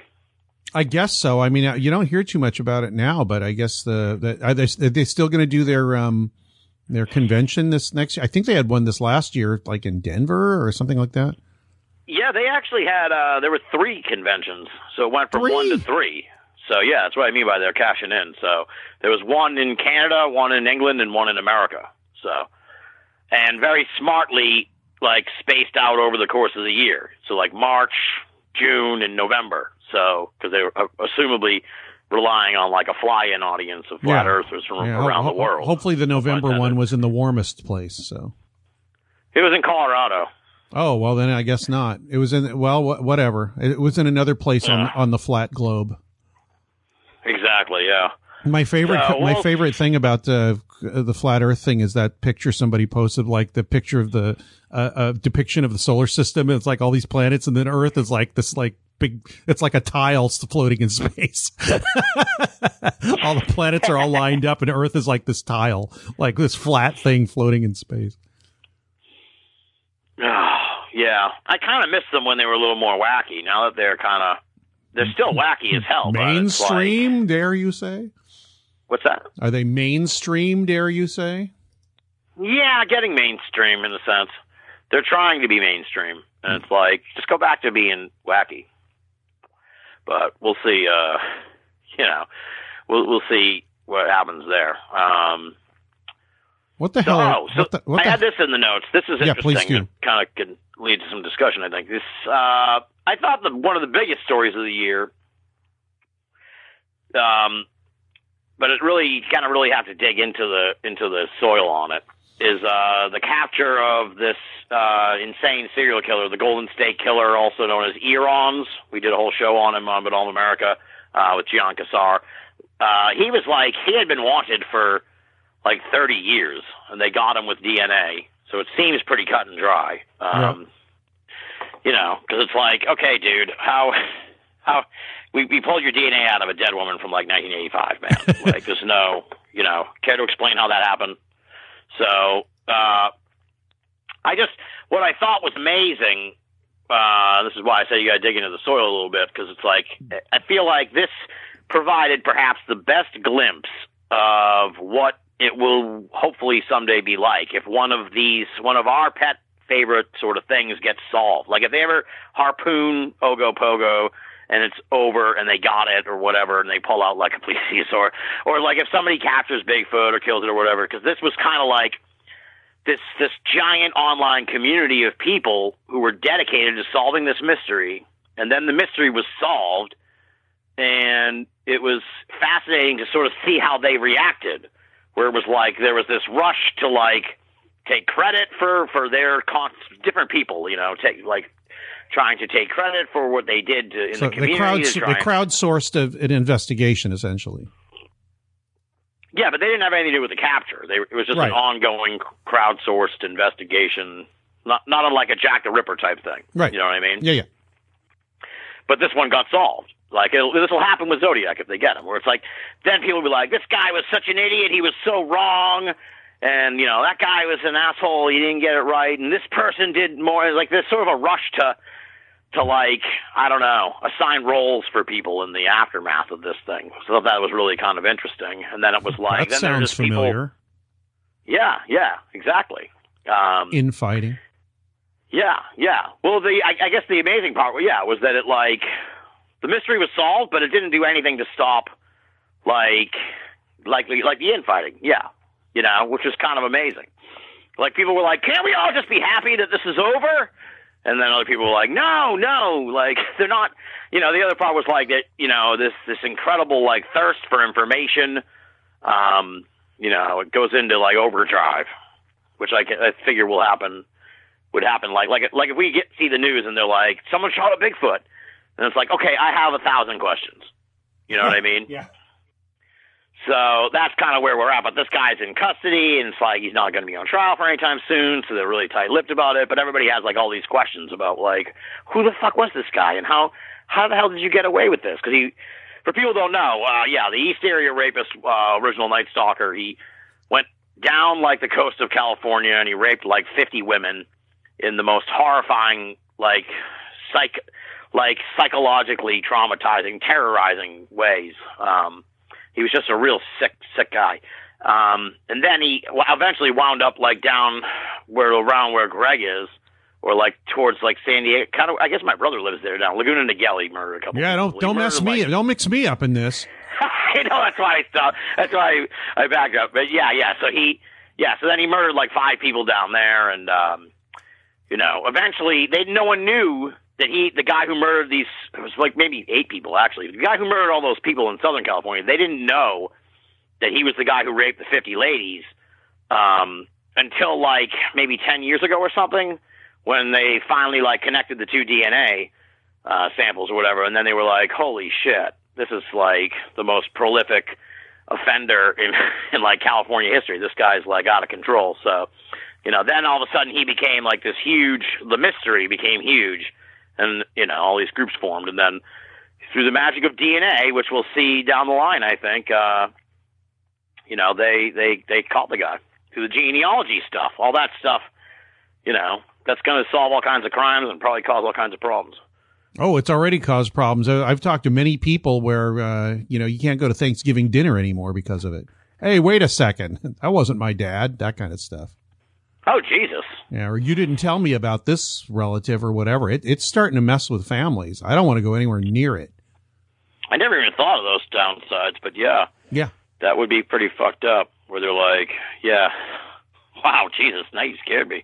I was planning on doing one. Oh God, I don't like pe- I don't like people knowing my business, and that's kind of probably the one of the most personal businesses you could have to, for people to know. You know, it's just that I don't want people to have ammunition to sell to me, to make me do anything, to get caught at something that I didn't do. You know, just junk like that. Yeah, yeah, That, yeah. That's that's Well, uh, yeah. folks. That's my paranoia, but it's it's it's generally fairly no, I- light. I, don't you know? blame you. Yeah, yeah. The whole idea of just like shipping off your DNA into and just being like, all right, here you go. That's like the main stumbling block for me to like. I want to do it, but it's like I probably shouldn't do that. I do it, but I don't want my name attached to it. Right. know well, what that's I what I mean? mean. For like, scientific, you, like, don't have any choice in the anonymously for scientific research, I probably wouldn't mind. But um, yeah, I don't want uh, I don't want it part of the I see what you public yeah. record what my DNA is. So Yeah. I'm just an old person. I don't know anything. I'm just stupid. I don't DNA junk. I don't like and all them twitters and all that. I don't know. So Yeah, and then there are the people who were like, uh, I lost my train of thought. What else? who I was going to say. That's okay. yeah. You you've provided a wonderful list of stuff for us to go through. I didn't even know what Eons was. East East area, Area rapist, slash one uh, original Night Stalker. Oh, yeah. okay. Yeah, that's it. It's like the closest. It's like the. It's like the modern Zodiac. That's probably the best way to put it. And the fact that it got solved is like on par with like uh. The I Zodiac wouldn't, say, I wouldn't say on par with solving Bigfoot, but like uh, you know, it's so- solving Bigfoot B, as you could say. yeah, yeah. It was that big. It was like that huge. Um, God, so, I, I, remember only I was, heard. at, I was at Kutch's house when I woke up uh, on the last day there, and I was like, we, we, yeah, me and Kutch and Metcalf went to the Bigfoot Museum, and that morning I woke up to the news that they caught the Earons, and I was like, I need to know everything. so You're a true crime fan. I used to be for a while, and then I I, I kind of got tired of it. Um, well, yeah, I I told people I, do- used to have a. I used to have a painting by um, Gacy. I know you've told this story, yeah, Yeah. but you sold it because you felt bad about uh, Yeah, it finally You know. creeped me out. I was like, uh, I don't celebrating Want, this man. yeah, I don't want anything to do with it anymore. And it, it was to get my car out of Hawk. I think. Did you sell it to the Museum of Death? I probably asked you that when I first. No, no, I sold it to some collector in Beverly Hills. He probably sold it to the Museum of Death. Well, maybe he did. anyway, I don't, I don't know. I, I thought that was real cool for a while. And then I realized as I got older, no, that's not cool whatsoever. In fact, that's actually kind of evil and, and, uh, and screwed up and immature. So Yeah, it's not good. It's not good mojo, probably. not at all. I mean, it's just one of those, you know, it's like, I'm hardcore, dude. It's like, no, you're not. You're, you're, you're, you're a dick that's into sick stuff. Um, yeah, so that's it. That that was uh, so. Then we got conspiracies. That was kind of the other, uh, and, and it's just such a it's such a hot button topic that it's like I almost kind of have checked out of conspiracies like more than I used to because they're so mainstream now that you know I feel like we're in some kind of like cold civil war of realities where there's just two sides and people are very intractable. I mean, look at what's going on today in Washington. It's like Yeah, well, it ma- it makes you wi- we've- Makes you wish for the like we've almost days of wackos. intractability at this point. So, but we'll see. We'll see. Yeah. Makes you wish for the Uh, days of, uh, you know, making fun of people that roll into that stuff. And it, it, I, when I first met Kenn Thomas, I mean, I was aware of some of this stuff, but he, he published, um, Steam Shovel Press, which was basically a conspiracy zine. And I didn't agree with him all the time, but I was fascinated with what he was finding out and, you know, his book on Danny Casolaro. And to me, that stuff is like high level, college level junk compared to what's going on now Um, and you can find, you know, a- any dumbass idea you have, you can find plenty of quote unquote, uh, um, facts to fit that somewhere on the internet. It just, you know, it, at the end of the, there's a, you know, the, the, the film that David, um, the, the lead singer in Talking Heads, David, whatever his last name is, directed a film called True Stories. And at the end of the film, and this was like in the late eighties, at the end David of the fi- Byrne. David Byrne, thank you. At the end of the film, there was a uh, the last thing in the credits said if you can if you can think of it, it exists somewhere, and that's become real for people. That was Yeah. just a, a funny Yeah. artistic statement. Now it that's what that's how people think now, and I don't know. The only thing that's going to fix it, I think, is some horrible um, tragedy that brings everybody back to reality. It's like, oh, geez, I guess we do have to, you know, trust our news sources and check up on stuff and not get too excited and and um, basically be nice to the next door neighbor and all that stuff. You can't, you know, it's pulled people apart and they don't listen to each other anymore. I think that's that's not, you know, I'm not a social scientist, but I think that's part of the problem. Yeah, yeah. Well, that, and, yeah. and interests that are are trying to pull people apart so that they can be, you know, whatever supporting whatever that interest wants them to support or believe. Uh, that's become really easy now. Yeah, the whole the whole the whole scene's scary, man. I'm really, I'm like I said at the start of the year. I'm more. uh I feel like, I feel like all the with this whole Mueller report coming out and everything. It's like this is the year of of the reckoning. Whatever, whatever, however this is going to shake out, it's probably going to shake out this year. You know, so Yeah, and I hope not too up, many people. Yeah, I hope not too many people get hurt by it. Um, I'm I'm I'm afraid that's what's going to happen, but you know, I don't know. It'll it'll take Yeah, something yeah. serious to bring people back to their senses. I think. I mean, because we haven't had a war in a few generations. You don't have people run, walking away, you know, going away and never coming back because they were in a, some kind of war or a stupid war, and um, there's no war on our you know on American soil. You go to go to a country where people have people shooting at them constantly. I think they they realize very quickly what's a conspiracy and what's not, and what's important and what's not. So That's true. You you you make a good point in a sense where it's like we, I I've said before that like uh that it's that uh UFOs are like they're sort of like a white middle class hobby. It's like 'cause we're the lucky ones who can afford to to uh to to to care about this shit. You know what I mean? Because everybody else has to like they're they're you know they got to try to get get through life with a lot of more challenges in a sense yeah, and and that uh I don't know how the fuck I got onto that. I don't know. Carlos says trust news sources. Surely you jest. Okay, Carlos. Yeah, don't trust anybody. Just trust what you think is right, and try and go to the news sources you trust. That is probably the the biggest uh, problem here. Although I think Carlos trusts no news source, so I guess I, I've misrepresented. Yeah, I don't get if you don't trust any news. Like, what news can you? So you can't trust any news? Like, Yeah. uh, what the hell? Then are you like Bird Box? Are you wearing the blindfold? Yes. See, I got like I got a I Well, got people- a, a topical yeah. reference, and no one will know what I mean in like five years. But, you know what? What news source? Have you seen Bird Box, by the way? No, I haven't. I've had like five people tell me to to see it. I, I think that um, the the the thing is that you've unfortunately, the onus is on people to se- seek out and and and look at different sources and see if they can kind of um, uh, cobble together what might be going on by looking at different sources, especially foreign ones. I mean, you look at uh, if you look at the Japanese news or the British news or a few other countries that get that get you can get the news over here. Um, it uh, you get a different, little different perspective. I don't know if you trust it or not, but you can get a little different perspective. But the thing is, this takes work. People don't have time to do that work. So- Exactly. Yeah. So there's a class war going on. It's not. It's part of the whole problem, but we'll see what happens. Like I said, I mean, we don't want to get too political on this. So No, I never get uh, political on my show because it's gonna it'll it'll descend, and plus, you know, I'm so excluded middle about stuff that I end up I end up sounding wishy washy when I'm not. Um, it's I'm just trying to keep my emotions out of it, and that's very difficult with something like politics. So Yeah, yeah. We'll see. Uh, we'll see what happens. I feel like this is going to be a extremely tumultuous year uh, after two uh, that seem to. it's been. It's been. This has been like a three or four year run now of, of like crazy that I, I I just hope we can get out of soon because it's too. it's just too. There's just uh, you know. Tim, we're part of the problem at Coast. What's that? We're part of the problem at Coast. What do you mean? um, putting up these stories.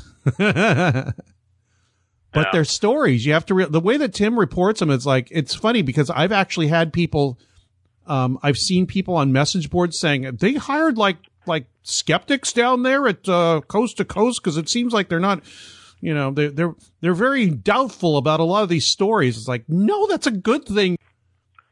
Yeah, anything I, I post, I always have like a possible prosaic explanation for. I think that's sort of like my obligation. As Yeah, a, well, it's it's it's, a reporter, It's in your balance, you you know? know? You have to have some kind of balance in there. You know, you can't go out and talk to everybody. So you say, look, it could be this, it could be that. Uh, you make up your own mind, but who knows? yeah, exactly. Um, if I think it's particularly good, I'll be like, "This is a really good video," but it could be a drone. You know? Yeah, exactly. Um, yeah, yeah. So the only, yeah, the thing that, that that I had in the notes as far as the conspiracies go is just, I guess, the new. And I'm not even going to get into it. Adam Gorightly gave you all, uh, uh, not Radio Misterioso listeners. They can check out the Binnall of America show with Adam uh, a few weeks ago. But Adam did like a five minute thumbnail on the QAnon thing. But essentially, it's like the flat Earth thing, where it's kind of, it's very similar, where people are like really into it. It's a conspiracy theory uh, involving the deep state and everything else, folks. So if you don't know what QAnon is, like Yeah. just Google it and good Yeah, luck. Supposedly somebody inside the government who is uh, insider in a um intelligence capacity and um, he's posting all this news anonymously. Unfortunately, it's stuff that wacko people that are dangerous want to hear. Right. That's the funny part about it because like all the people I know who are conspiracy theorists, and they're like, you know, like Kenn Thomas, Adam Gorightly. These are like the sharp minds who've seen this stuff for years, are like just sitting back and kind of laughing at like how insane this is and how silly it is. So it's like they're not attracting. And I mean, I don't, and I and I have a lot of friends who are sort of in who are in the scene, tons of friends who are in the scene. So it's like, and Me too. nobody I know takes this seriously. So it's like it's this huge. It's a lot like the flat Earth in a sense because it's like this huge movement. Yeah, even the even the captured- yesterday's wackos think they're wacko. Yeah, yeah, that's like captured this audience. I don't know what that audience is because, like, it's nobody I know, and it's like none of the experts I know. So it's very, it's very weird. You know, it'll be, it, you know, uh, Jack Brewer sort of said could, this could be just like a really crazy marketing thing that got out of hand. So, you know, it's just pe- people will like study this in the future probably because it's so, it's uh, very of the internet. It's emblematic of uh, what's going on now. theory. Yeah. Yeah, yeah, exactly. It is the perfect conspiracy for our time. That's probably the best way to put it. Somebody got the zeitgeist. Who died this last year? We got um We got 38 here. minutes left. Yeah, I think. uh What do you say? I said, "Who died this last year?" We got 38 minutes left, and then we can, uh, if we can get through all these people, um, and probably we can get through it pretty quickly. Um, I got something to say about almost all these people. I'm sure you do too. Oh yeah, yeah. Um, well, the first one uh, that stood out, of course, was Art Bell. This is the year we lost a couple of Titans, Art Bell and Brad Steiger, and uh, a whole bunch of like pretty well-known people.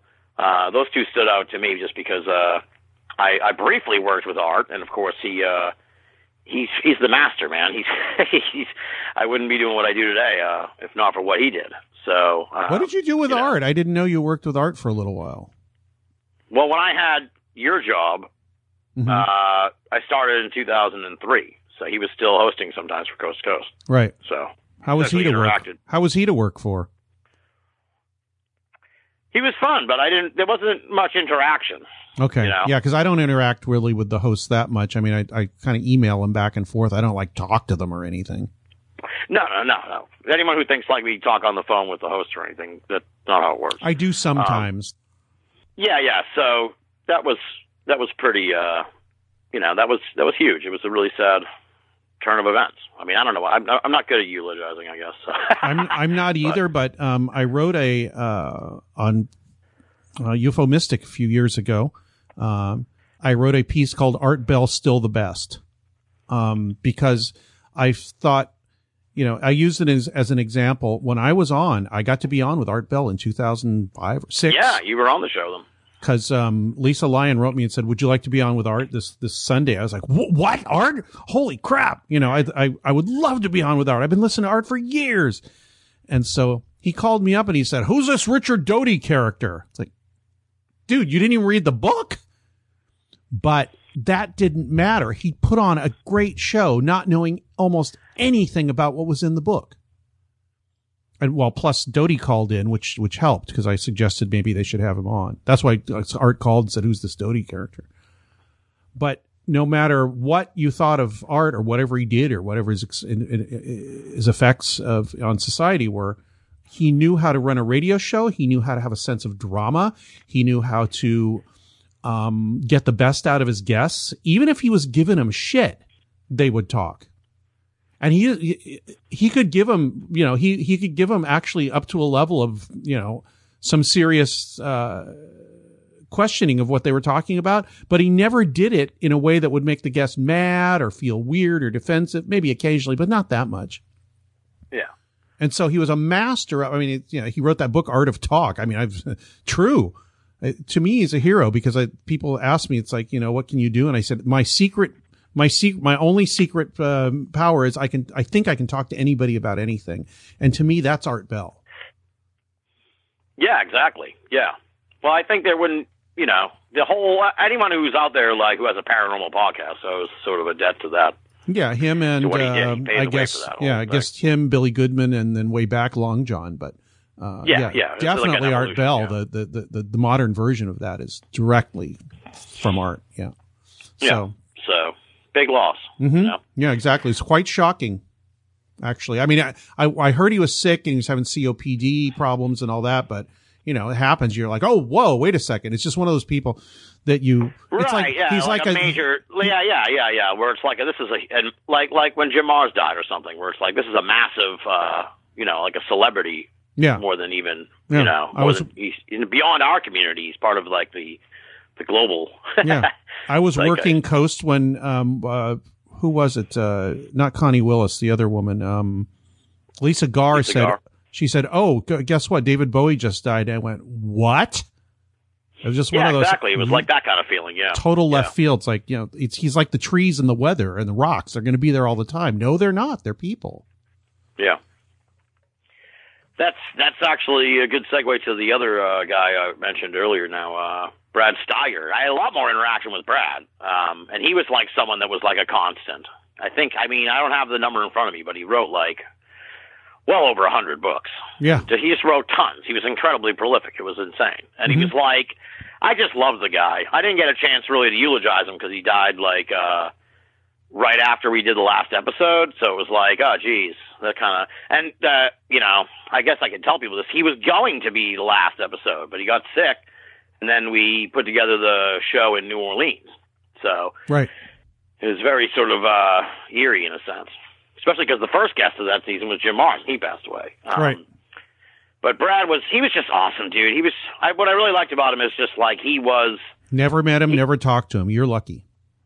He was like it was like talking to like Father Time or something. He had this sort of like wizened voice. He'd seen it all. I remember him, he, the first time I talked to him, he told a story about like how he was like you know probably at the time my age, like in my twenties or something, and he like or even younger probably. uh He was uh and he like wrote a letter to Ivan Sanderson and got it back. You know, and he wrote back and he was like all excited and thrilled and you know, he just, he, I think he said like on the show, he's like, I got a letter from Ivan Sanderson. Like it was so exciting and everything. It was just the way he said it was Yeah. just like awesome, you know, just warms my heart to think about.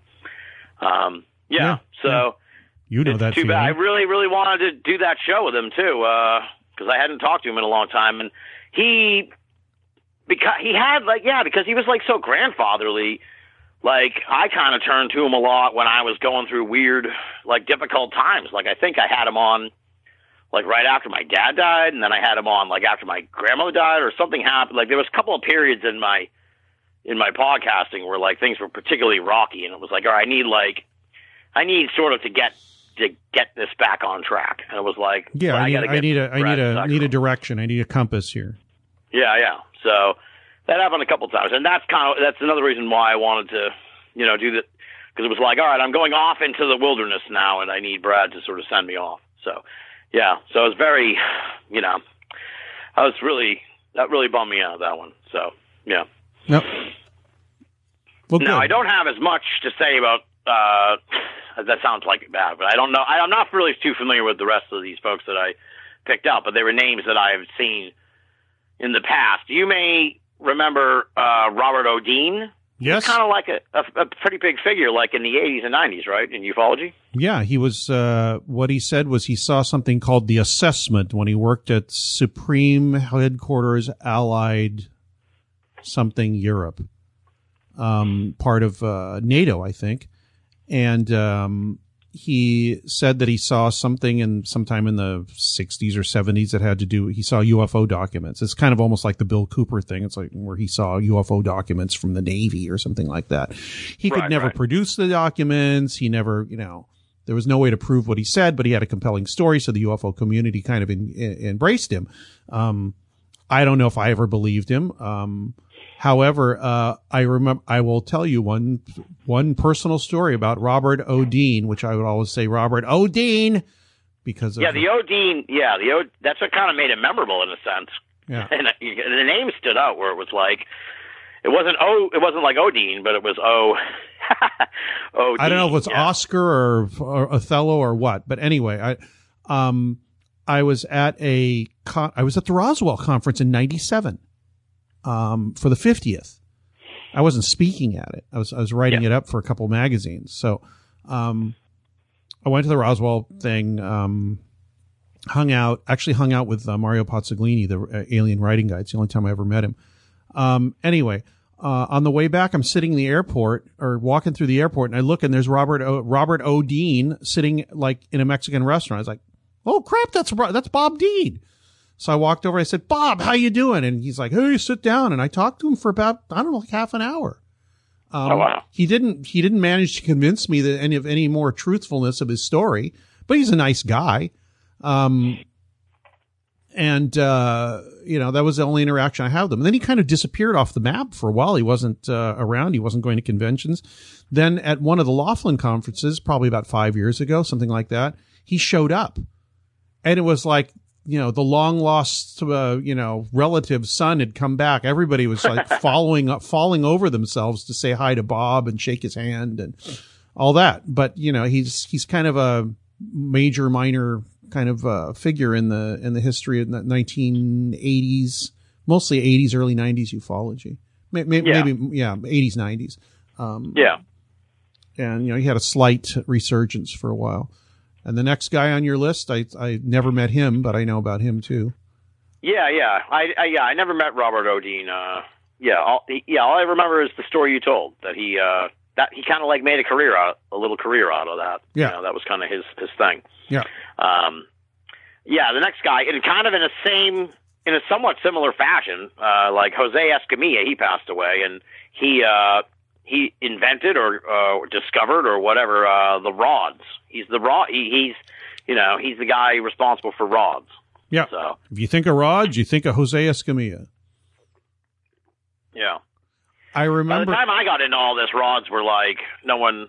You know, I, I, they were kind of out of the people. The, the fad had ended in a sense. You know.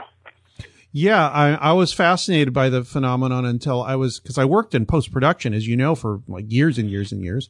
Um, Yeah. I was watching a John Wayne movie and I saw a rod in the John Wayne movie. I was like, "Whoa, why? Hey, wait a second. Um, and then I just started, uh, you know, I I looked into it a bit. It's like, well, you know what? That's due to it's due to the the um basically the the shutter speed of the of the camera they were using. Yeah. It was a bug. Those things were bugs. But you could not and um Escamilla, I, I guess they had a TV show like History Channel or something did something where they had different cam- cameras with different um they different yeah, yeah. Different got, yeah, lighting. got like a cable special or something. yeah, uh, different one lighting and different uh, shutter speeds and all that. And they basically, to to most people's satisfaction, they proved it was due to the shutter speed. But um, you know, Escamilla, of course, cried foul because that was his whole raison d'être was this rods thing. The other, and you know, I, I you know, I, I wrote about it once in on UFO Mystic, and it got in the in the um, Defies Language book. Um, it's like I met him. He was like I did meet him once. He was a cool guy, nice guy, you know, great to get along with. He wasn't, you know, wasn't a dick or anything. I just didn't agree with him. I thought he was he was mistaken. The funniest story about Jose Escamilla, and this is the last person I can tell a story about on this list. Uh, uh, John Anthony West, actually, too. I have a story about him, but not not nearly as funny or exciting. Um, I used to hang out with Pam Stonebrook, the intergalactic diva. Do you remember her? No. she was a jazz singer. Um, uh, and for a while we were like best friends. She was on Radio Misterioso when it was called Mind Control or something like that when it, in a different format.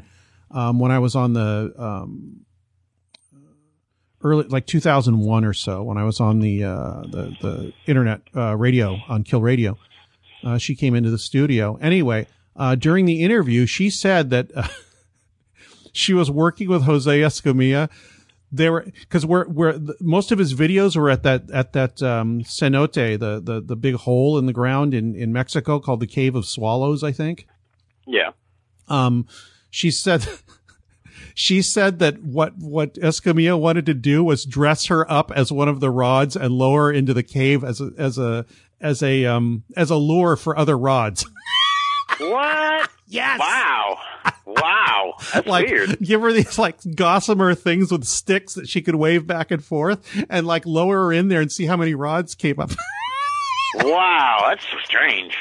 That's strange. and she thought it was hilarious too. I mean, she, I think she totally believed it, but she thought it was just a, such a silly idea. She goes, that's just, she's, I think she said something like that. That's just dumb enough that I would love to do it. So unfortunately, yeah, unfortunately they never got to do it. And I don't know, I don't think she was BSing me, but it, it, Yeah. it's such a great, funny story. Anyway. Yeah. That's wild. Um, yeah, I don't really. The next two folks, I don't know, but I know I, I, I saw a lot of friends, you know, post about these guys. Uh, I never met them or really kind of crossed paths with them. J.C. Johnson, who was a cryptozoologist, and uh, John Anthony West, who was uh, uh, he's pretty prolific. I was trying to get a little more of a beat on him, but uh, he did a lot of stuff, and a lot of folks uh, were uh, saddened by his passing as well. And there was one more guy that he, he was he only really uh well a lot of people knew who Andre Eglishon was, but I, I remember him specifically because he was on All America Audio, uh, and I just found out that he had passed away like uh last week or something, a couple weeks ago. Yeah, that's Uh, right kind of shocking because on, on Coast he was on a lot. He was like He one was of the, actually on, yeah, he was actually on like a week before he died, so I was stunned. Um, and uh, he was just a great dude. He was just a really, really great guy. Um, I, I only, I think I, I only interviewed him once, like a decade ago. I always wanted to get him back, but he was like so serious, um, and like just we, we kind of like the show diverged toward more a little more absurd, where it was like harder to sort of like.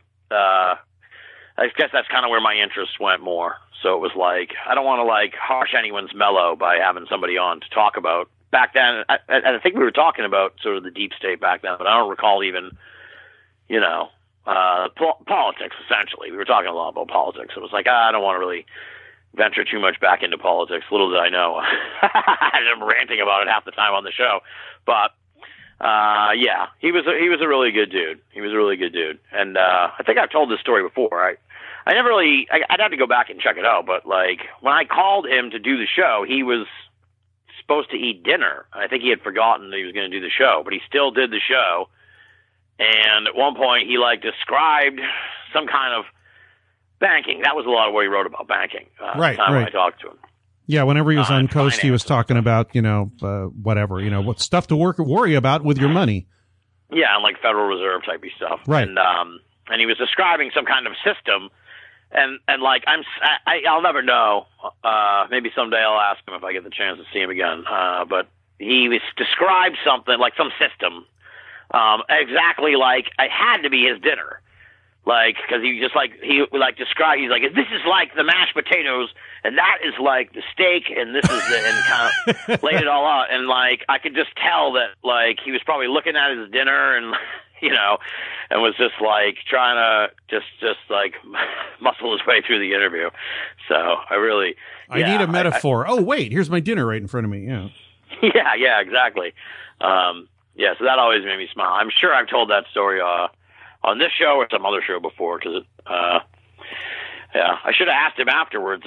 I should have. Uh, I should have asked him afterwards if that what, what was going on, but I felt so bad. I was like, "All right, man, thanks a lot. You know, sorry I interrupted your uh, your dinner."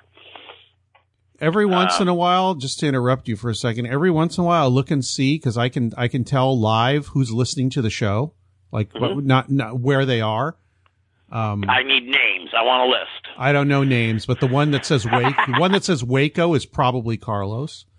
Um, the one that says Silver Spring, Maryland, I have no idea. Although um, uh, Ray Stanford lives there. Yeah, the government.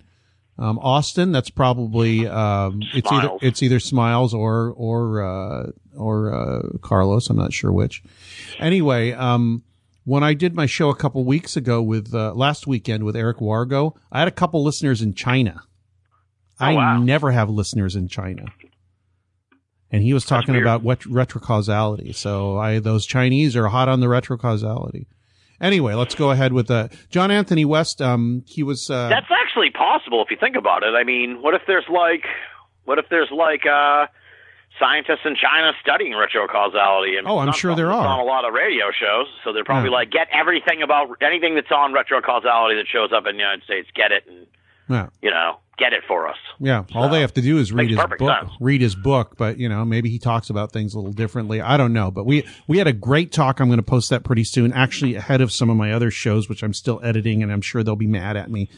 Um, but it went really well and really smoothly and it's, it's, uh, it um, he's a frighteningly good guest. Um, explained everything very clearly, at least to me. John Anthony West was. Uh, I met him at one of the Fort Fests in Baltimore, Maryland, one time, and um, uh, I think he worked with Robert Schoch on that. Like the, the the Sphinx was a lot older than everybody said it was because of the way the erosion had gone on, like the body, right, right. body Yeah, I was. I, I wanted to call him an Egyptologist when I was uh, when I mentioned him, but then, like I said, uh, when I looked at it, it, I'm looking again now. It says American author, lecturer, guide, proponent of the fringe Sphinx water erosion hypothesis. Oh yeah, you're looking at the wiki like I am. Yeah, I Yeah, just yeah, I yeah. just called that up. It's like, yep, okay, yeah. So yeah, so he did. That's what I meant. Like he was. A lot of people. He's very Jim Marzian. That's the impression I got. Like a lot of people he, uh, knew him and ran in circles with him and stuff. So Yeah. I met him at the Fort Fest where he's giving a talk and he was one of the nicest, kindest, most, uh, at least when I met him, um, uh, what's the word? Um, dignified. He had this like total ease, ease about him, but dignity at the same time. It was, it's like, I wish I could be like that. Um, you know, oh, nope for that's Waco. why a lot of people Carl says no remember him so well. In a sense, I bet he really made an impression on people. Yeah, whether you agree with him or not, I mean, he was just the most. It, it was like it was like seeing an American. Was he British? I don't think so. No, he's from New York. Um, he was like this. He was like you know meeting somebody at the Explorers Club that says, "Sit down and have a bourbon, old boy, and I'll tell you about when I was yeah, in. Egypt." Yeah. You know, and that that kind of thing. So that that's that's all I know about uh, John Anthony West. And yes, uh, um, that those kind of people are rare, disappearing. Was uh, sorry to see him go. Yeah, yeah. Rest in It's- peace, John Anthony West and Andre Andre Eggleshawn and and J.C. Johnson and uh, Miss Jose Escamilla, Robert O'Dean, Brad Steiger, and Art Bell. Yeah.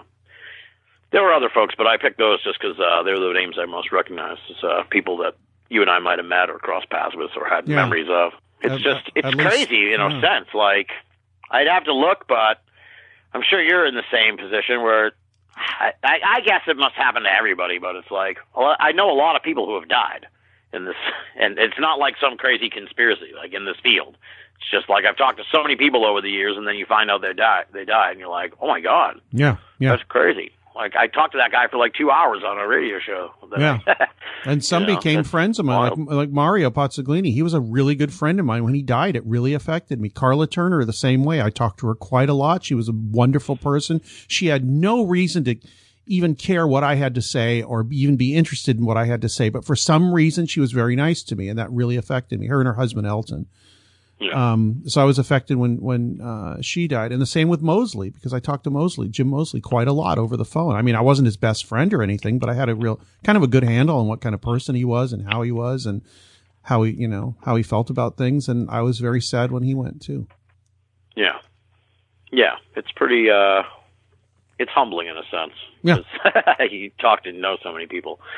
Okay, so that I guess that was 2018, man. I don't really that was the uh that was the year in review. What's this 2019 trends and Alexa update? Did did we try to do the stump Alexa last year with you, and I stumped your Alexa? Yes. She's getting better though. She's getting a lot more refined. Oh, really? Pretty amazing. Um yeah, yeah. Well, that's the last, you know, we usually try to do we can do I can update on the Alexa or we can do trends and then I'll update on the Alexa. Yeah, let's do that because we got like 15 minutes. We don't have to go 15 minutes, but that's what we've got. Can we go over or no? Yeah, we can go over. It doesn't matter. Okay. Yeah. I don't. I I don't care. I've done. I've done hour shows. I've done you know three, four hour shows. I do not care. Right. I generally just go over uh, a little over three. So I mean over two. So. Sometimes I do. No, actually, it cuts me off at three. But yeah. Um, okay. Yeah. So trends. That's how I wrote it because it's kind of silly. But yeah, I think before we talked about this earlier that uh, UFOs. It's going to be a big year for them. UFOs up, Um, up, trending up. Yeah, the Yeah. upward trend is going to continue. I think. Um, I definitely think so, and I think part of that is, uh, I think I don't know how TV works, but I kind of think I do. Isn't that my attitude about everything? Um, Such a guy attitude. well, I'll try to find out. So, but I don't. I don't have the time. I didn't. I didn't bother to try and find out this. So, but I'm going to say it anyway. um, uh, I think because because they get they seem to feel the buzz just as much as anybody else. So I think we're catching the wave now of the UFO thing. We're going to see par- more paranormal TV. I think Johnny Tenney, I might have got. I think that's his name. Um, he he mentioned it too uh, on Twitter the other day, where it's like, get ready because there's going to be like an onslaught of paranormal TV uh, coming this year. So uh, I know that the the big one is Blue Book. That's premiering like next week, I think, or in a couple weeks. Um, and I actually get it. I'll I'll do a pivot here on this one, folks, Mhm. because I saw the little snippet in the commercial of um of J. Allen Hynek looking at Oh, looking at the alien in the in the tank. Yeah. yeah, yeah, and I kind of got pissed, and I was like, "Fuck this show." And you know, other people were like, "No, no, I, I know what's going on here because I've I've, I've talked to the people who make the show, and it's like it, this is not what you think it is," which leads me to think that it's like a dream or whatever. You know what I mean? Or uh, some kind of it's not it's not in the reality of the series, I guess you could say, or something. That's the that's the impression I, that's given by people who don't want to give us vote. And either way, I was like, whatever, man. But this this is where I'm going to pivot because, uh, as I was saying earlier, like UFOs have a very pro wrestling late 1999 feel to them right now, where it's like they're hot, they're hot, and the mainstream media is jumping on it. Um, you know, and I remember at the time, like I was all excited because it was like, oh wow, they're to do I don't know a little mini documentary about Andre the Giant on like some random channel just because wrestling's hot. So they just made it made it a documentary on Andre. Um, you know, everybody would watch them and be like, ah, they got all the shit wrong. They got everything wrong. They did a terrible job. And it's like, ah, this isn't really for me anyway. This is for, you know, people who don't know the story at all. You know, and then, and that's kind of, I kind of came to that, con- you know, that's where the pivot is, where, where it's like, all right, but, you know, I guess it's okay if they have him in a tank in a dream sequence, like looking at an alien. It's silly, but it's not, it, you know, it's not for me. They're not trying to make a show like uh, for me. They're making a show for people who, you know, maybe who Don't know anything about it, probably. who, yeah, who don't know anything about it, and like, you know, maybe it's not this extreme, but it's like in a sense where it's like maybe they just know that like they market test this in a way where it's like people lost interest after the third episode because they hadn't seen an alien. So what if we put a dream sequence in where he sees an alien, and that'll you know, and then you know, and then they're like, when we tried it that way, you know, they they watch the next two more or something like that. You know, who the, who knows? I think it really is that refined sometimes, but you know, and that's TV. That's not like some government cons- conspiracy. Um, so uh, yeah, so the pivot is, uh, you know, I, I should try not to take things too seriously. So Yeah, take the long view, man. exactly.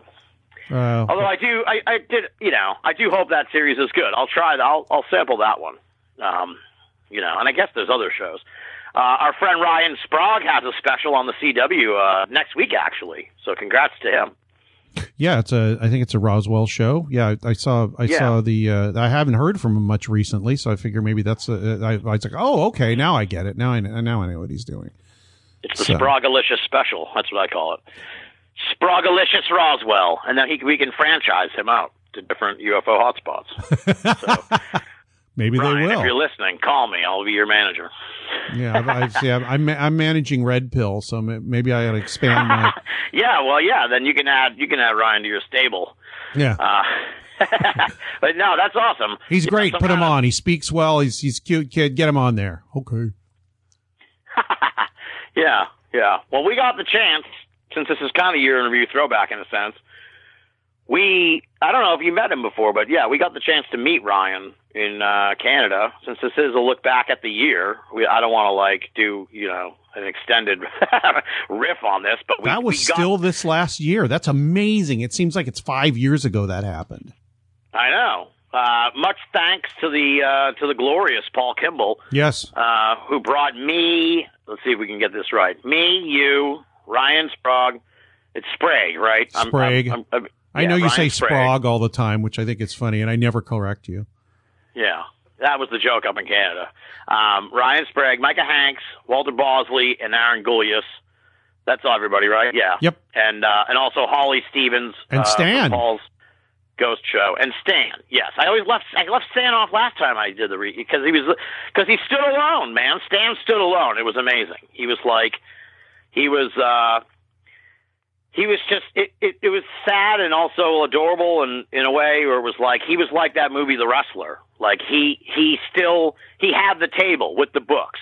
Like he still did you know, he worked he worked the uh he worked the table. It yeah, was he, like, he he doesn't know any different. He just goes out and works the table and talks to people and all that. And you know, I I have um I don't know about deep disagreements, but I have disagreements with him about a lot of stuff. But I don't care because he's a nice guy. Yeah, he's the best. You know, I got along with him fine. Although, you know, uh, I remember I interviewed Jim Moseley. And he said, "You know, I, I I was on the lecture circuit. Stan Friedman's kicked me off the lecture lecture circuit by calling up colleges and saying he could speak speak about UFOs too, and you know." And uh, that that was, but that was Moseley's uh, beef with Stan Friedman. Even though he, he was never mad at him, he's just like, "Oh yeah, well, Stan Stan had a better mar- marketing strategy than I did." Um, and uh but yeah i mean uh, every time i've talked to him he's been the most gentlemanly person. One time i talked to him at one of the ufo congresses i just saw him in the lobby because i was going to do an interview with him and it didn't happen um because somehow he didn't get in touch at the right time but i'm standing in the lobby because oh where were you last night greg? I was like oh well i was trying to find you too but you weren't answering. So uh, Anyway, he sat down and talked with me for like 45 minutes, just about anything. He talked about his going to school. He talked about how he met his wife. He talked about his kids. He talked about how hard it was in the beginning when he was first, you know, when he first got his doctorate and where he lived. And Oh, yeah. I got, uh, it's like, why did you, um, I asked the, the biggest, the question I had was, um, why did you go into, oh, no, no, I was wearing, I was wearing a Dodgers cap. He said the, the Dodgers used to be my favorite, uh, cause he grew up in Brooklyn. Yeah, yeah. He said it used to be my favorite team. I said, why? And he said, because of Jackie Robinson. I said, what do you mean? Why Jackie Robinson? He goes to a, just a weirdo, geeky, poor Jewish kid living in Brooklyn. When I saw Jackie Robinson could do what he did, it gave me hope that I could do what I wanted to do. And it's why I went into, you know, physics and all that. So that was a really cool little piece of history on Stan that I got from him. Not an interview, not anything, you know, nothing, uh, nothing official, but he just decided to share that with me. Yeah. Um, yeah, so we got to meet him, and uh, thanks to Paul Kimball, yeah, we had a great. Uh, I still look back at those pictures and have some great laughs about uh, that that trip. It was a lot of fun. I hope Paul does it again. Yeah, I Uh, hope so I haven't too. heard anything yet, but Yeah, he, we could I don't think do he knows yet. He he does want to do it again, but it, it depends on his um his uh his incredibly uh, busy um TV and movie production schedule right now. He's doing really well. Yeah, he's doing great. Yeah, and more power to him because I when I met him, he was like, "I've got to make a go of this," and he stuck with it for like I've known him what twelve years, and he's doing great now. So that's good. Yeah. Uh, let me see. What was the? Oh yeah, yeah, yeah, yeah. So that was we got off all the TV shows. Yeah. So, um, Oh, we didn't do more trends. I, Bigfoot, where's where's that going to go? Up or down? Bigfoot will stay the same, I think. Yeah. Bigfoot, I, yeah, unless there's some particularly really good, you know, it, it it all depends on what comes out of what Bigfoot, you know, what kind of evidence comes out, you know. Oh, I will say, yeah. So the one to watch for is uh, the DNA project, uh, where they combed the DNA of uh, Loch Ness. Um, they should get those results soon. I'd say like in the first. Well, they should they should release the results in the first quarter of 2019. So you'll, that'll be a massive story. Um, you know, Didn't probably. even hear about that. What's that? I haven't even heard about that. Yeah, yeah. They it's called environmental DNA. Like they take they like take water samples and then they can like pick out like the flecks of DNA of different animals that are in the water. Right, right. It's like, oh, that's And, a fish, um, that's an eel, that's a fish, that's a fish, that's a Right. plant, that's a hey, what's that? You know, that kind of thing. Yeah, exactly. Yeah, yeah. So the idea is, you know, will they will they find some like out of place DNA that they can't that would be Nessie? And I'm, I'm, you know, if I was a betting man, I'd say it's probably they're not going to find anything like earth shattering. Right. Um, and then that'll be that'll lead to like all these. And that'll be interesting to watch from what you were talking about earlier, where it's like if people believe, where it's like if I mean we've I've already seen a million stories sort of that are like Nessie is dead, but if they if this is another pretty brutal debunking of Nessie, uh, you know, then I mean they're not going to find. I don't think they're going to find a plesiosaur, but if they find an eel or something, I mean they may. This, it'll lead to some. I think it's going to lead to some kind of like Nessie solved story. You know, where it's like we'll never really know for sure, and No, no, we won't. and as long as people believe in happen. Nessie, like as long as they believe in this thing, or even if they're not sure, as long as people see strange things there, Nessie will be alive. Exactly. You know. So I mean, as long as there's like a log that'll surface off in the distance, like that, it's the Nessie is like a belief. It's not a. It's not a plesiosaur. Yeah. So you can't ki- can't kill it, uh, but they'll try. Um, yeah, I don't know UFOs. We'll see what happens with the TTSA. You know, they're they're kind of steering the ship as far as UFO stuff goes, unless we see, you know, any more pilot stuff. That would be kind of cool. But UFOs are on the ascent. Uh, I don't know political turmoil. Look for that to happen. Yeah. Uh, and the only other that thing does not take a crystal ball, but yeah. Yeah, I know. Hey, I didn't say I was psychic. Come on. I just said what what we what we might see, uh, you know, this year. Um, and the other thing that stood out, where it's like, all right, I'll probably, we'll probably see more, like how there's all kind. You remember, like when drones became prolific. Uh, they're still becoming more and more prolific, but when they first kind of like really became prolific, they, uh, you know, a lot of the you still get it. A lot of like footage quote unquote paranormal footage was like from drones. You know, I've seen at least there was one that was a hoax. That was like a Bigfoot spotted by drone. Then there was like another one that was like uh I went, I went, I've- I went Bigfoot hunting by drone this year nice. Up in Dulce. Bigfoot in the desert. Are there tree? I got I got I got lambasted for asking this before about uh Mexico, but are there like trees near Dulce, or is it? all I thought it was just all desert. 90 seconds. Ah, shut Don't up, British woman. Uh, no, it's it's it's like a it's like a six thousand foot alpine forest there. Ah, okay. See, I it's didn't not know out in the desert. It's this big forested area, and apparently they've had Bigfoot there for years and years and years and years, and nobody really talks about it. Although people in the tribe are like, "Yeah, there's there's Bigfoot around here," and uh, they go out looking for it. So I went out there with one of the dudes looking for, I guess, an entrance to some like underground facility up on a mountain. I took my drone because he wanted to see because we couldn't get up there. seconds. Yeah. Uh, he couldn't get up there, so we flew the drone up there, and it turns out it was an old mine shaft, and there, you know, there used to be power lines going up there, and they'd cut him off. He was thinking that the power lines went into the mountain and that it was powering some underground facility. No, it was just you know old power lines from a from a, a coal mine. Um, but then I said, you know, I've got like four batteries left. What do you want to do? And he said, let's go look for like Sasquatch nests and, and pathways and stuff. I said, okay. Um, and we didn't see anything, but he, he was able to see the lay of the land and where he thought things were and, you know, where sounds were coming from at night. So he had a little bit better idea of what was going on in the area because he, he can't climb these mountains as an older guy. Um, Yeah.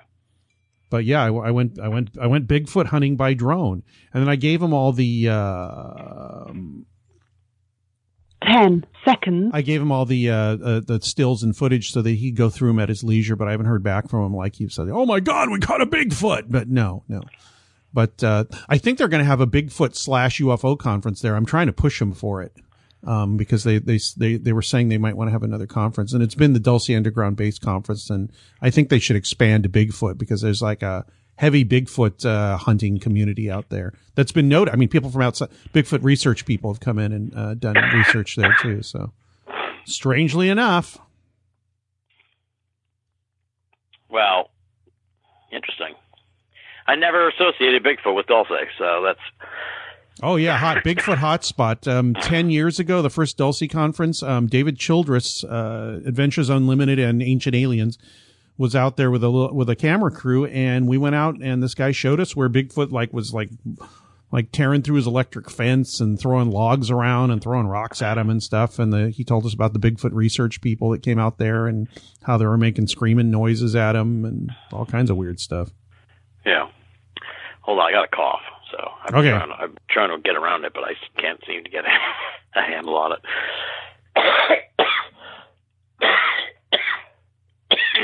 There we go. Jesus. Now people really complain. So, oh, doorbell cameras. That's what I was gonna say. Uh, Doorbell cameras? What are you talking about? You mean uh, you know, doorbell. You know, doorbell cameras, right? Like Nest or whatever it's called. Or Oh, Ring. oh, oh, you mean uh, home security system stuff? Yeah, yeah, yeah, yeah. internet-based home security crap. I think as you see more of those, uh, you'll see, you know, you, as those become more prolific, you'll see more kooky videos from doorbell cams. That happened earlier in the year. There was a lady. Yeah, it used to be remember that one. baby was Creepy as cams. hell. What's that? Used to be baby cams, but now they're pointing at everything. Right, right. Yeah, exactly. Um, so yeah, there was a lady who like there was a whole crazy story associated with it that later came out that like there was she was with some guy and the guy was going to kill her and kill himself or something like that and then she escaped and he killed himself and then they you know she was running down the street trying to like get help or something um and she showed up on a doorbell camera like trying to desperately get into someone's house and it was like who is this lady and what what is her deal? And it was so yeah and i've seen other ones like there was a ghost one. So i think you'll see more of those as more people get doorbell cameras.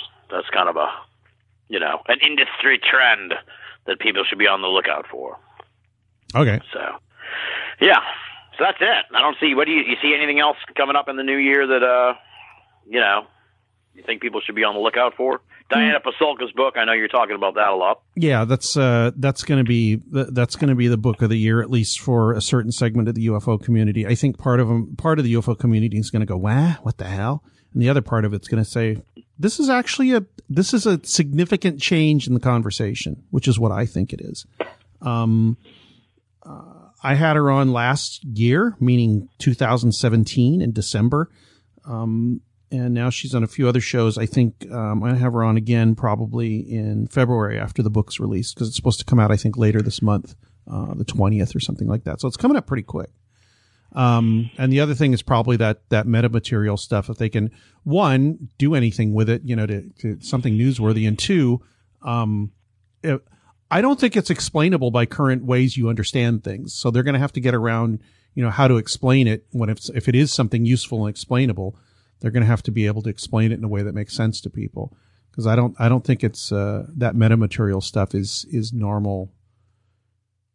I would I would bet that it's not normal physical material that in a way that people understand it. I mean, I know that that, that sounds woo woo. So you think the alien alloys are real?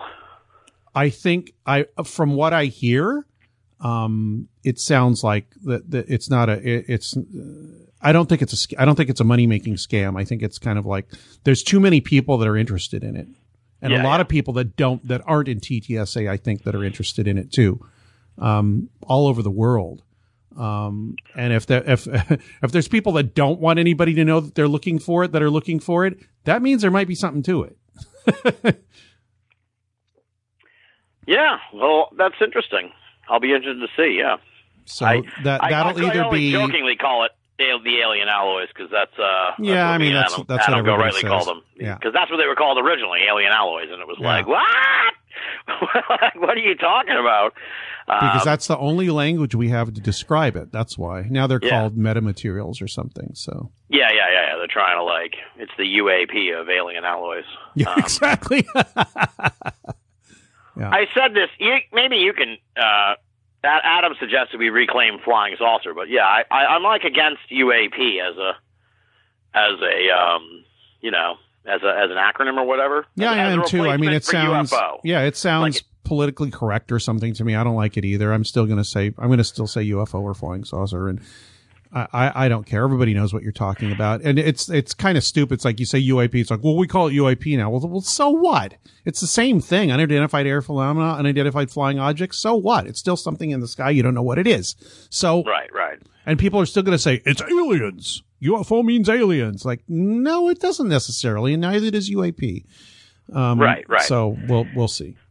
Yeah, yeah. I think it, I understand the the desire to rebrand UFO, but it's like it can't be another three letter acronym. It has to be some other completely thing we haven't even touched on yet. You know what I'm Yeah. saying? Like we don't yeah. know. You know, we don't know what it will be, but whatever replaces It's like George UFO will Carlin said. like you know, completely different from UFO. yeah, like George Carlin said, changing the name of something doesn't make it better or make people solve the problem. It just doesn't.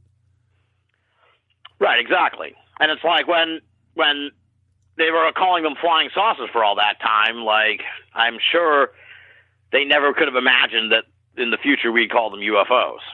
So I think whatever we call them in the future, we can't imagine what it will be. I think it'll Um, change now. when people's perception of what it is changes, not because of what you call it, but because of what um, is discovered around it, um, how it's described by people that are describing it in a different way. Then the name will change. It won't be called UFOs, and I think it won't even be. It won't even be something where there's a UFO community anymore. I think the UFO community will be further. I don't know about this year. Will be further marginalized as people with, like I said, with degrees and um, and equipment and funding and all that get get to take a look at it. And it will not be called that because they don't want to be associated with with that. They they will call it whatever. They'll call it our research or the phenomenon or um, a new branch of science that we don't even know what it is yet. Um, I think that's already happening. It's just we haven't heard about it yet. Um, because since we're hearing inklings of it, you know, there's something else going on that's probably a lot more advanced in, in, uh, in the understanding or further in the understanding than we think it is right now. Yeah. Well, God willing, we'll learn something. I hope so. All I, that's all I want to do is learn something. So Yeah. I mean, that's not the best attitude. any, not not solve No, something. no, no, just no, learn, just- learn something. Yeah, it's you called. know? Yeah, I've decided to call it. A few years ago, I said I'm, I want to increase my understanding. I don't want to solve something. I want to get the. I don't want to say I, I I got the solution to it and here it is, or somebody did. Understanding is much better because then it's an ongoing. See, here's uh, uh, language again, but um, Yeah. understanding means there's still things to learn. Solved or I you know whatever means there's there's no yeah, question get the anymore. answer. Like you're not. Yeah. Yeah. If you no- have you have the idea there's an answer that you work that's what you work towards. It's like it's this thing. It's like well there's like a hundred other pieces of evidence that point to it not being that thing. So if you keep calling it that thing, or you know we want disclosure. Well, what does disclosure mean? It means the government knows something about UFOs that we don't, and it's aliens coming from other planets. Now that might need, not be what it is, but that if that's what you're aiming for. That's all that you're going to find. And if it's not what it's what's going on, you're never going to get the answer because it's like, where are the aliens from other planets? Well, it's actually not aliens from other planets. Like, where are the aliens from the other planets? Like, dude, we don't have any such thing. You're lying. It's like, okay, fine. Right. Exactly. I think it's a lot more complicated than that. Um, and if you stop asking, you know, your your answer is encoded in your question. So stop asking those specific questions. Right. Yeah. It's it's all. uh Yeah. Yeah. Yeah. Like I said, I'm just driven to just to learn more. Not even. To, Yeah. to me, it's like I'm No, that's a great attitude. Having anything proven, you know. Yeah, I'm, I'm totally on board with uh, with uh, yeah your attitude's like I just want to learn more. That's it. Yeah. Yeah. So, all right. I don't think I have anything else going on. As I said, I'll be I'm going back into the cave for a while and I'll be back uh you know, when I'm back.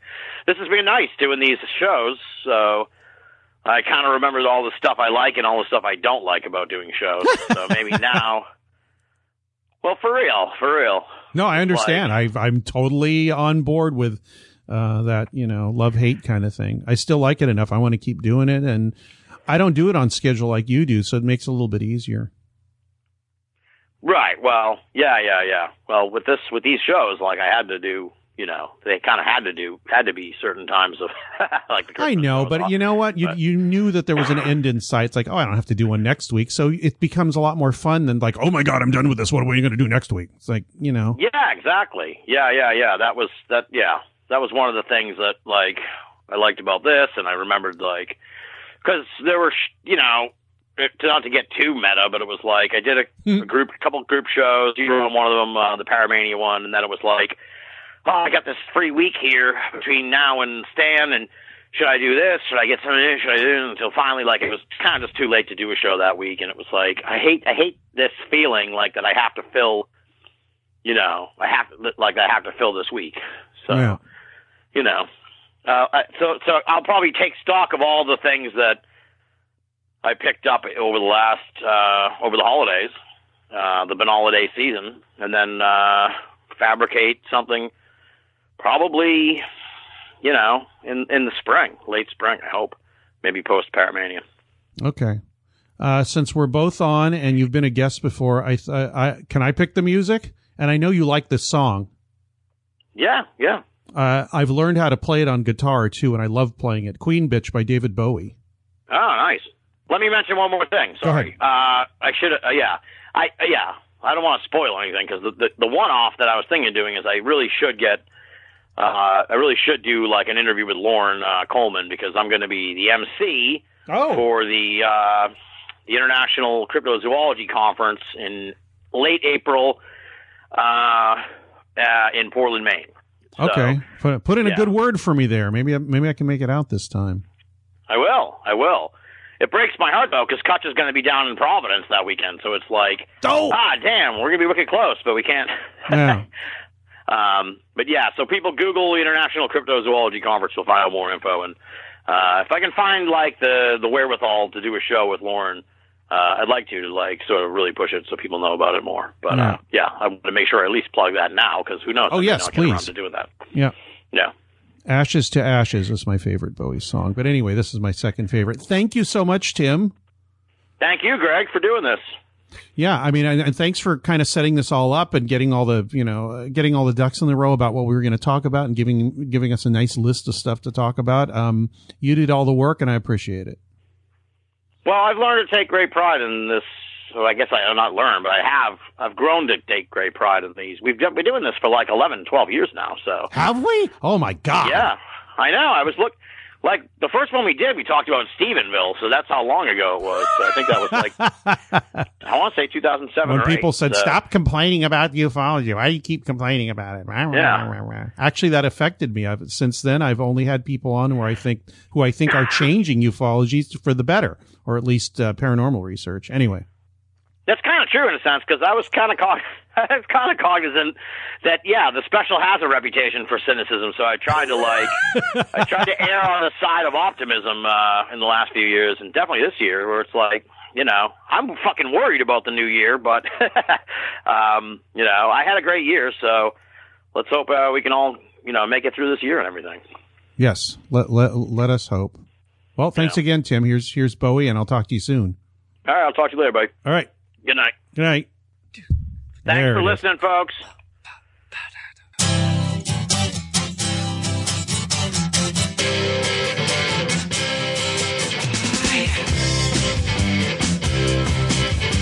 Oh yeah.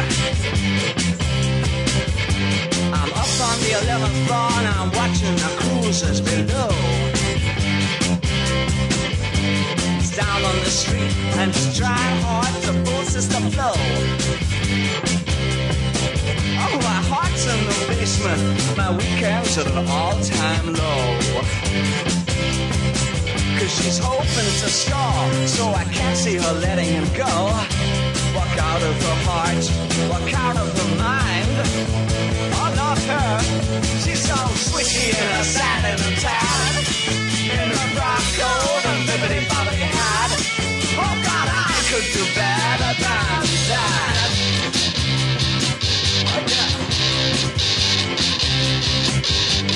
old-time ambassador, talking like fucking games.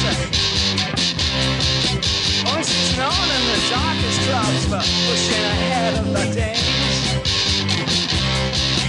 And she says she can't do it, then she can do it. She don't make false claims. But she's a queen, and such a queen that your laughter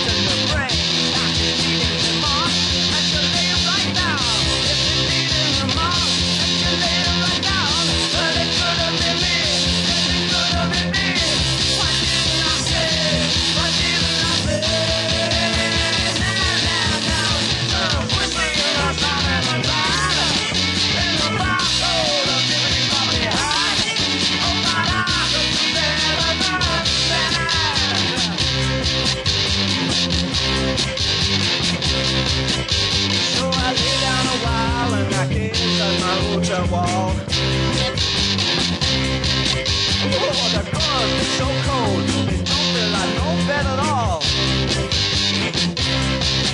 Yeah, I lay down a while, looked at my hotel wall.